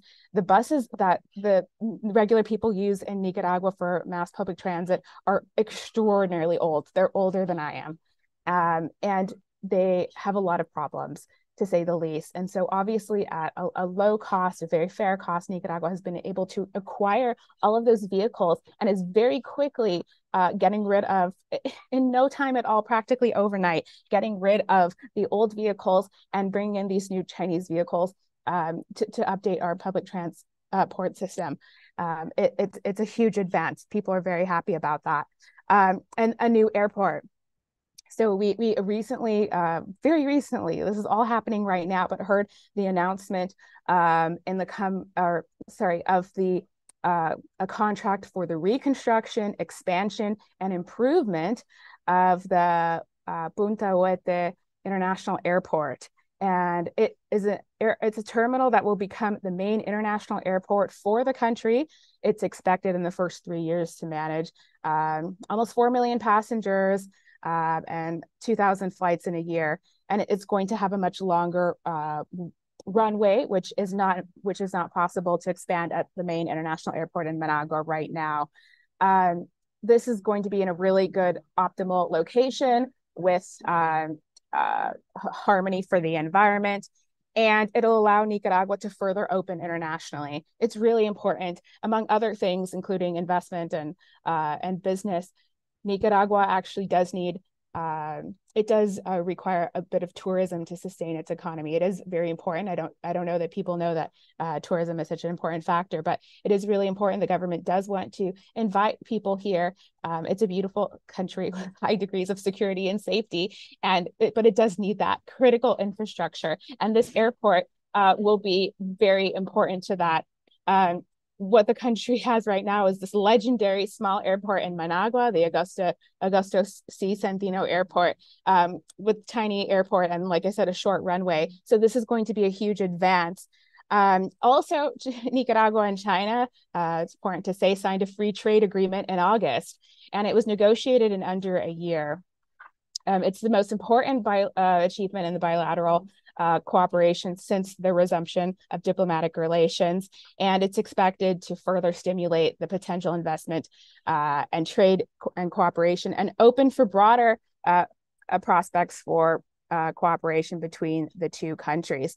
Uh, recently, marking the 10 year anniversary of the BRI, uh, CGTN spoke with Michael Campbell. Michael Campbell uh, was a very important uh, minister here in Nicaragua. He's now the ambassador in Beijing, and he uh, he spoke to CGTN, and you know they uh, he was asked why it was so uh, distinct this relationship between Nicaragua and China. And he said that because of the history of interventionism and aggressions from the United States and other countries, um, that Nicaragua hasn't been able to take full advantage of the geographic location and natural resources. But now, with working with China, um, there are uh, we can see those important efforts to to become the Nicaragua that we really want. He says, and um, and that it's really important for the growth not only of Nicaragua but of the Central American region. He said that um, in the case of Latin America and the Caribbean, one second, it's a little loud. In the case of Latin America and the Caribbean, because of projects like the BRI, um, trade and foreign direct investment between the region and China has grown exponentially.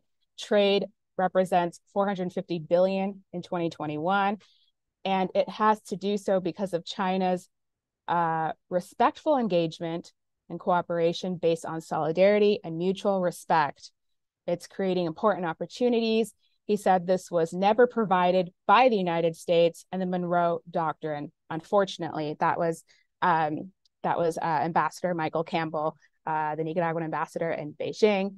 And so, um, you know, the, the United States is very concerned about the the ways in which things are very quickly changing in our region our region has quickly established ties with China in recent years. Panama in 2017, uh, El Salvador in 2018. That was One under minute, the FML. That was under the FML, FMNL, FMLN government, um, and of course, most recently Honduras.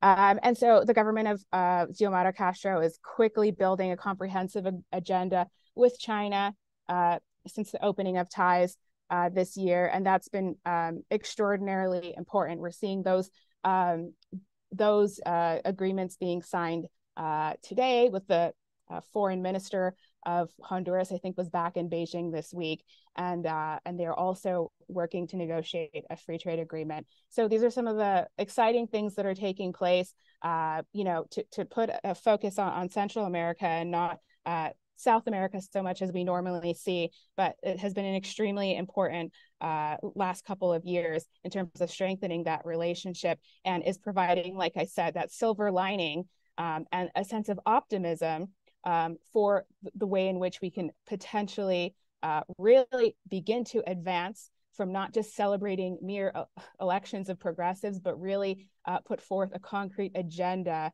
uh, towards really fixing things with, that, that are wrong, things that are lagging behind, and move forward in this supposed multipolar world that's coming. Thanks so much, Camila. Or such a very grounded view from Nicaragua, from this wonderful, lush country that you are in, that we can see behind you. Uh, that was really great. Uh, so we are now uh, to our second last speaker, who is Martin Jacques. Uh, Martin is a leading China expert in the English speaking world and author of the global bestseller, When China Rules the World The End of the Western World and the Birth of a New Global Order, which was first published in 2009 and since been translated into 15 languages and has sold over 350,000 copies. Martin has held visiting professorships and fellowships at Tsinghua University, Fudan University, Renmin University, and the National University of Singapore. And for several years, he was senior fellow at the Department of Politics and International Studies at Cambridge University. So, Martin, please go ahead.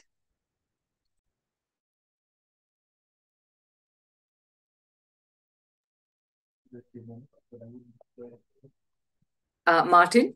Yeah, it's not letting me. Uh, okay, thank you. Uh, thank you very much, Radhika. Um, nice to see you and everyone again. Um, when the Belt and Road Initiative was first launched 10 years ago, there was much puzzlement. What is it?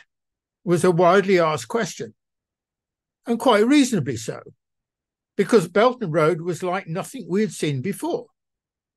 This was not a plan with fixed dates. There was nothing concrete. There were no boundaries. There was no end date. In every sense, it was open ended. It was an idea, a concept.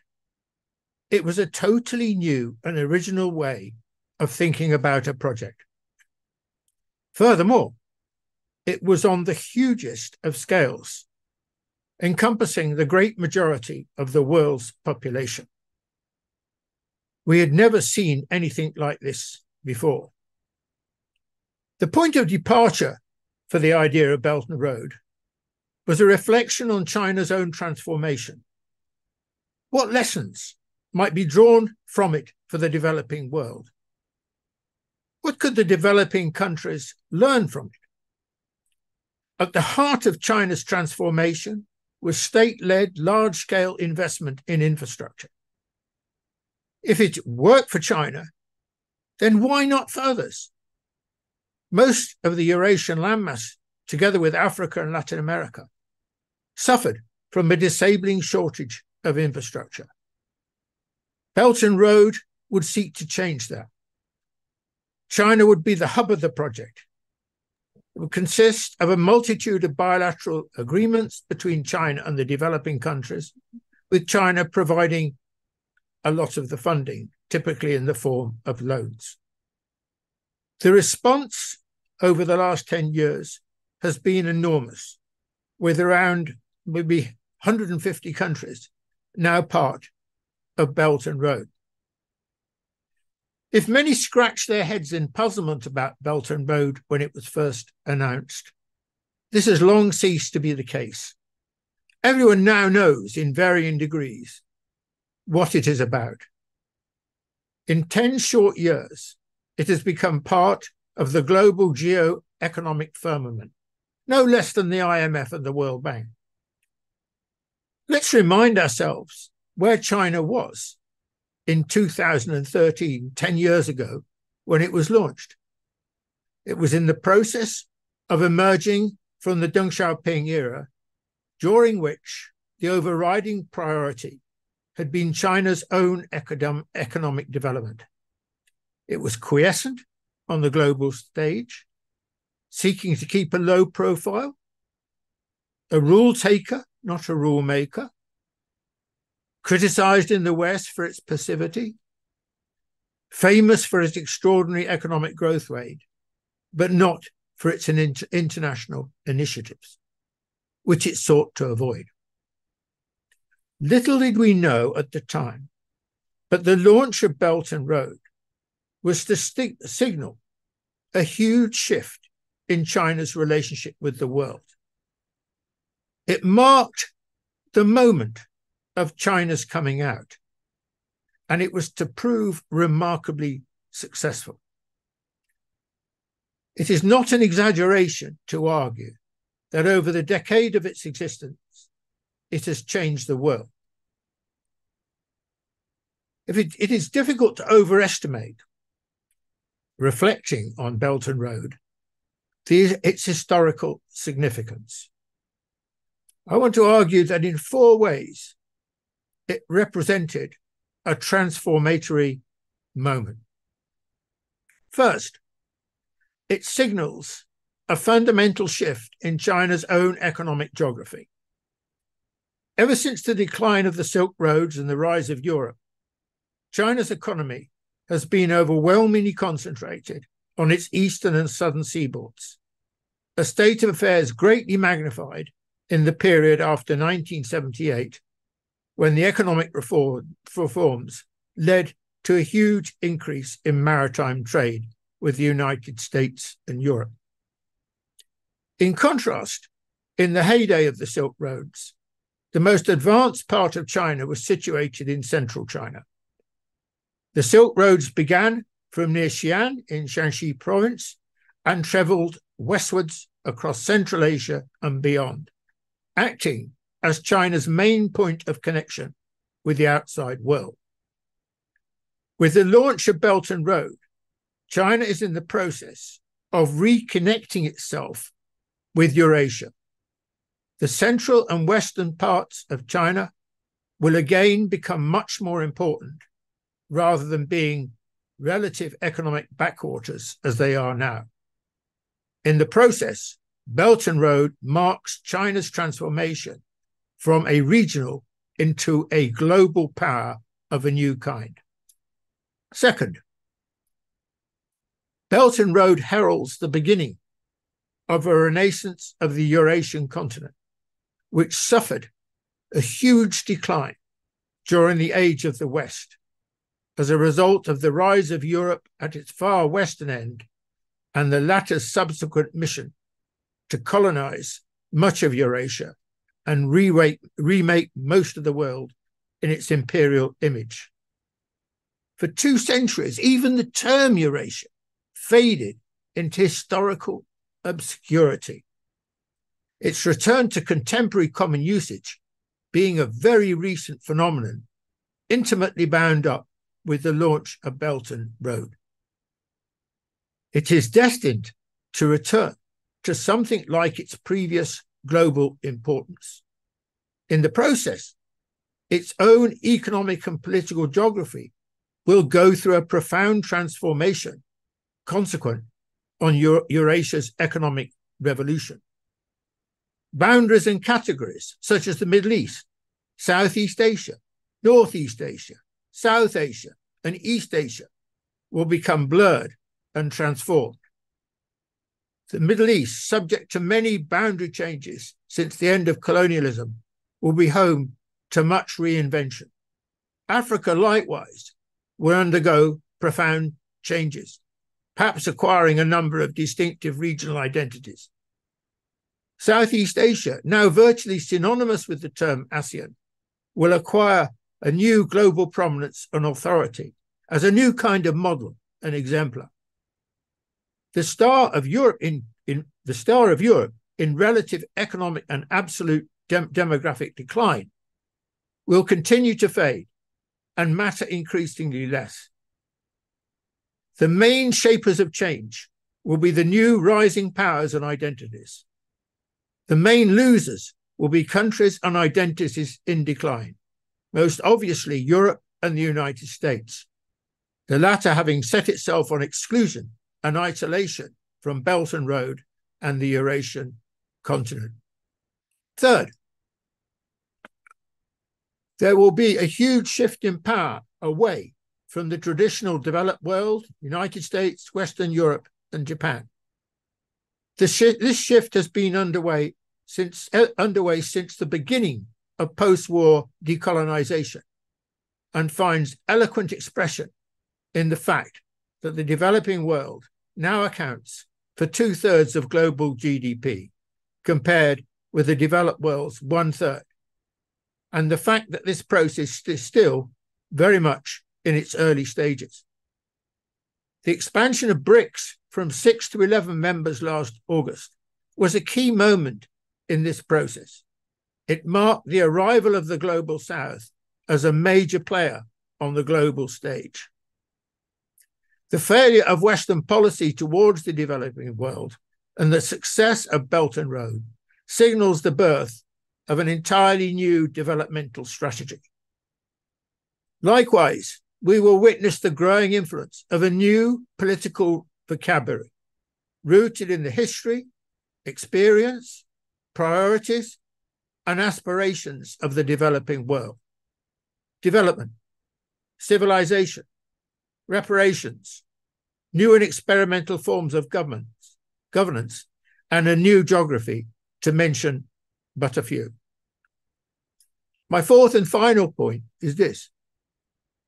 We should not expect Belt and Road to converge or increasingly resemble what might be described as the Western Bloc.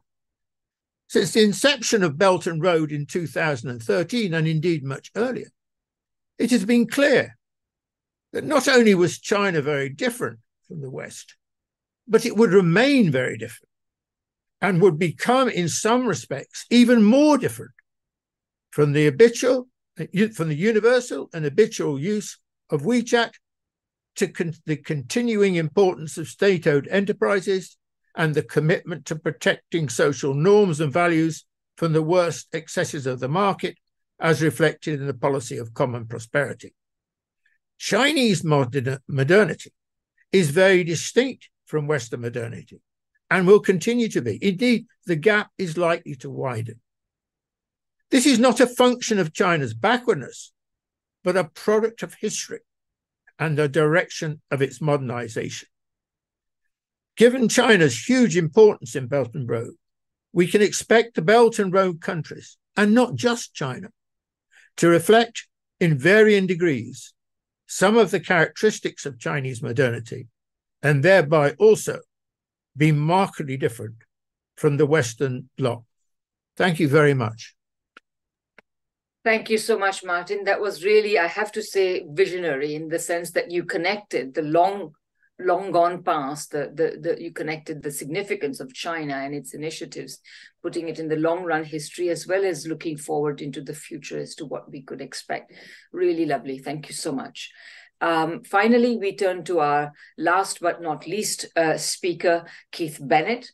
Keith is co-editor of the co-organizer of this uh, uh, webinar, uh, co-editor of the Friends of Socialist China website, and convener of the International Manifesto Group's editorial committee. Uh, he graduated from London University School of Oriental and African Studies in 79, having studied history and politics and focused chiefly on China from 1840 onwards. And on graduation, he worked for the Society for Anglo-Chinese Understanding, or SACU for short. He first visited China in 1981 and has been there dozens of times since. He has worked in journalism, politics, and the private sector, always retaining a focus on China and other socialist countries. So, Keith, please go ahead. Uh, thank you, Radhika. And first, on behalf of Friends of Socialist China, I'd like to thank all those who registered for, attended, and supported our webinar today. Special thanks must go to our really brilliant, truly brilliant speakers who from five continents have shared their insights with us on the Belt and Road Initiative. And thanks also to our co-organizers, the International Manifesto Group, as well as our sponsors, Connolly Books, Critical Theory Workshop, Geopolitical Economy Research Group, Geopolitical Economy Report, Hampton Institute, uh, the International Action Centre, Iskra Books, Kawsachun News, Peace, Land and Bread, Pivot to Peace, and Veterans for Peace China Working Group. It is, as we've heard, 10 years since President Xi Jinping first put forward the Belt and Road Initiative, and therefore surely a good time to take stock and make an initial summing up. Last month, like some of the other speakers today, I was privileged to be seated in Beijing's Great Hall of the People to listen to President Xi open the third Belt and Road Forum for International Cooperation, his speech being followed by those of President Putin and the presidents of Kazakhstan, Indonesia, and Argentina, the Prime Minister of Ethiopia, and the Secretary General of the United Nations. As President Xi noted, in the course of its first decade, Belt and Road cooperation has extended from its initial focus on the Eurasian landmass to Africa, Latin America, and elsewhere. Indeed, more than 150 countries and over 30 international organizations have signed Belt and Road cooperation documents. Through this process, he explained, Belt and Road cooperation has progressed from sketching the outline to filling in the details, and blueprints have been turned into real projects. Xi Jinping said that over the past decade, we have learned that humankind is a community with a shared future. China can only do well when the world is doing well. When China does well, the world will get even better. President Xi, in my view, expresses things here with such simplicity and clarity, making it sound like obvious common sense, that it might seem that this is acceptable to all and that nobody could possibly disagree with it. But this is far from the case. The BRI is concerned with development, modernization, and globalization. And there are two fundamentally different approaches to these questions in today's world. It is not a coincidence that the approach to these questions that represents and embodies the interests of the overwhelming majority of countries and the overwhelming majority of the people in every country should be put forward by the world's leading socialist country nor is it a coincidence that it is above all the world's leading imperialist country that announces, as we've heard from other speakers, a supposed alternative to the BRI every few months, none of which achieve any traction or any concrete result. Liu Jianchao, the Minister of the International Department of the Communist Party of China's Central Committee, spelled matters out clearly in a recent article where he wrote, the vision of building a global community, of building a human community with a shared future and the three global initiatives are scientific. They encapsulate, they encapsulate the stances, viewpoints, and methods of Marxism, reflecting the hallmarks of Marxism and demonstrating salient theoretical character.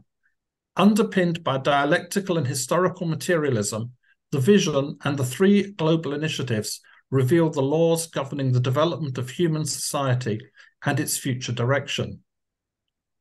Careful study of the white paper released by the Information Office of China's State Council on October 10 to coincide with the 10th anniversary and the Beijing Forum can help to understand this more concretely.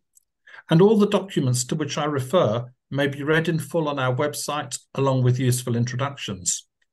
The white paper again makes clear that whilst the, whilst the BRI has been launched by China, it belongs to the world and benefits the whole of humanity.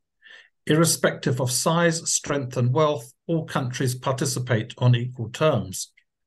Making very clear the distinction between the socialist and imperialist approaches to such questions, it notes that the type of development advanced by the BRI diverges from the exploitative colonialism of the past avoids coercive and one sided transactions, rejects the center periphery model of dependency, and refuses to displace crisis onto others or exploit neighbors for self interest.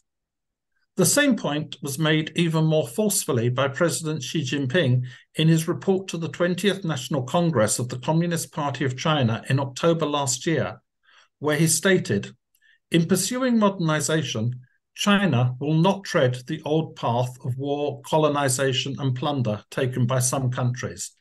That brutal and blood-stained path of enrichment at the expense of others caused great suffering for the people of developing countries. These words of President Xi surely acquire even greater relevance and poignancy today in the face of Israel's genocidal war in Gaza and the courageous resistance of the Palestinian people, a veritable 21st century Warsaw ghetto. On the one hand, the United States, Britain, France, and Germany aid and abet the genocide, and even seek to curtail and deny their own people's right to protest. On the other hand, socialist China, along with the overwhelming majority of the countries of the world, principally the global south, and as seen in the recent United Nations General Assembly vote, stand for peace, an end to the war of aggression, and the long overdue realization of the national rights to an independent state of the Palestinian people. And the same distinction with regard to which road to take informs Socialist China's approach to globalization. In the Western countries, the prevailing discourse from much of both the left and the right tends to assert that China has wholeheartedly embraced the model of globalization advanced by the major capitalist powers. This is so far from reality as to suggest that those who advance it are either ignorant or malicious or quite possibly both. The white paper is clear that the fruits of economic globalization have until now been dominated by a small group of developed countries. Rather than contributing to common prosperity at a global level, it continues, globalization has widened the wealth gap between the rich and poor, between developed and developing countries, and within the developed countries themselves. Many developing countries have benefited little from economic globalization and even lost their capacity for independent development. Certain countries, it notes, have practiced unilateralism, protectionism, and hegemonism. But just as in their day Marx and Engels could not endorse but rather repudiated and stood against the Luddite approach, which, faced with the undoubted depredations and cruelties of the Industrial Revolution, sought to reverse the objective course of historical progress, China, unlike some, does not reject globalization, but it stands for a different globalization. Economic globalization, the white paper insists, remains an irreversible trend. It is unthinkable for countries to return to a state of seclusion or isolation. But economic globalization must undergo adjustments in both form and substance. The focus of BRI, it explains, is precisely on contributing to a form of globalization that generates common prosperity and that brings benefits, particularly to developing countries. Thus, while the BRI is open to all, it is neither accident nor coincidence that the majority of its participants are developing countries. The developing countries as a whole all seek to leverage their collective strength to address, to address such challenges as inadequate infrastructure, lagging industrial development, and insufficient capital, technologies, and skills so as to, so as to promote their economic and social development. Grounded as it is, therefore, in the stand, viewpoint, and method of Marxism, it should be clear that the BRI is based on and inherits not only the Silk Roads of antiquity, but also the diplomatic history of socialist China, as well as the international standpoint and practice of the international working class movement more generally, particularly since the establishment of worker states, that is, the constitution of the working class as the ruling class. It resonates, for example, with China's building of the Tazara Railway in Zambia and Tanzania in the 1970s, about which Li Jingjing spoke in detail and with so, such passion and eloquence and inspiring detail. with the five principles of peaceful coexistence put forward by Premier Zhou Enlai in 1954, and the 10 principles adopted by the Afro-Asian Conference held in the, in the Indonesian city of Bandung the following year. As far back as 1921, even before the official formation of the USSR, Lenin's government concluded treaties with Afghanistan, Persia, as it was then called, and Turkey, which provided for mutual support aid in the financial, technical, personnel, and other fields, and especially for support in their struggles to win and maintain independence from colonial and imperial powers. This, in turn, built on the deliberations of the Second Congress of the Communist International, held in 1920, which established the absolute duty of the working class movement to support the struggles of the colonial and oppressed countries and peoples for liberation and for independence against imperialism. The Belt and Road Initiative and the other global initiatives put forward by President Xi Jinping are the 21st century inheritance and expression of this Marxist theory and practice. The difference is that today it is becoming a material force that is progressively uniting and mobilizing the majority of humanity. This is surely a major part of why President Xi constantly reminds us that we are presently witnessing changes unseen in a century that is, since the birth of the first workers' state. In Friends of Socialist China, we will continue to pay the closest attention to these developments. Thank you again for your support today, and we hope to continue working with you. Thank you so much, Keith, for for bringing such a our event to uh, such a wonderful end. I thought you your your speech was very important in uh, distinguishing, you know, in essentially countering the argument that China is engaged in some form of imperialism.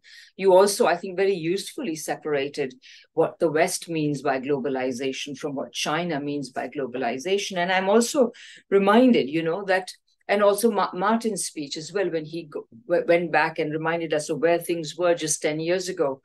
That when i was a graduate student all you could hear about is the end of uh, the development project you know the third world in crisis development is no longer possible etc and a couple of short decades later the whole scene had changed massively precisely thanks uh, to china and china's intervention the survival of socialism in china and uh, the thriving of socialism in china really uh, is there at this point to, to to light the way. And i think also initiatives like the bri are there to lead the way towards a pluripolar world uh, and to eventually to socialism. So um, I think all the speakers have just given absolutely fantastic talks. I hope very much that uh, that you will all who are here share it widely.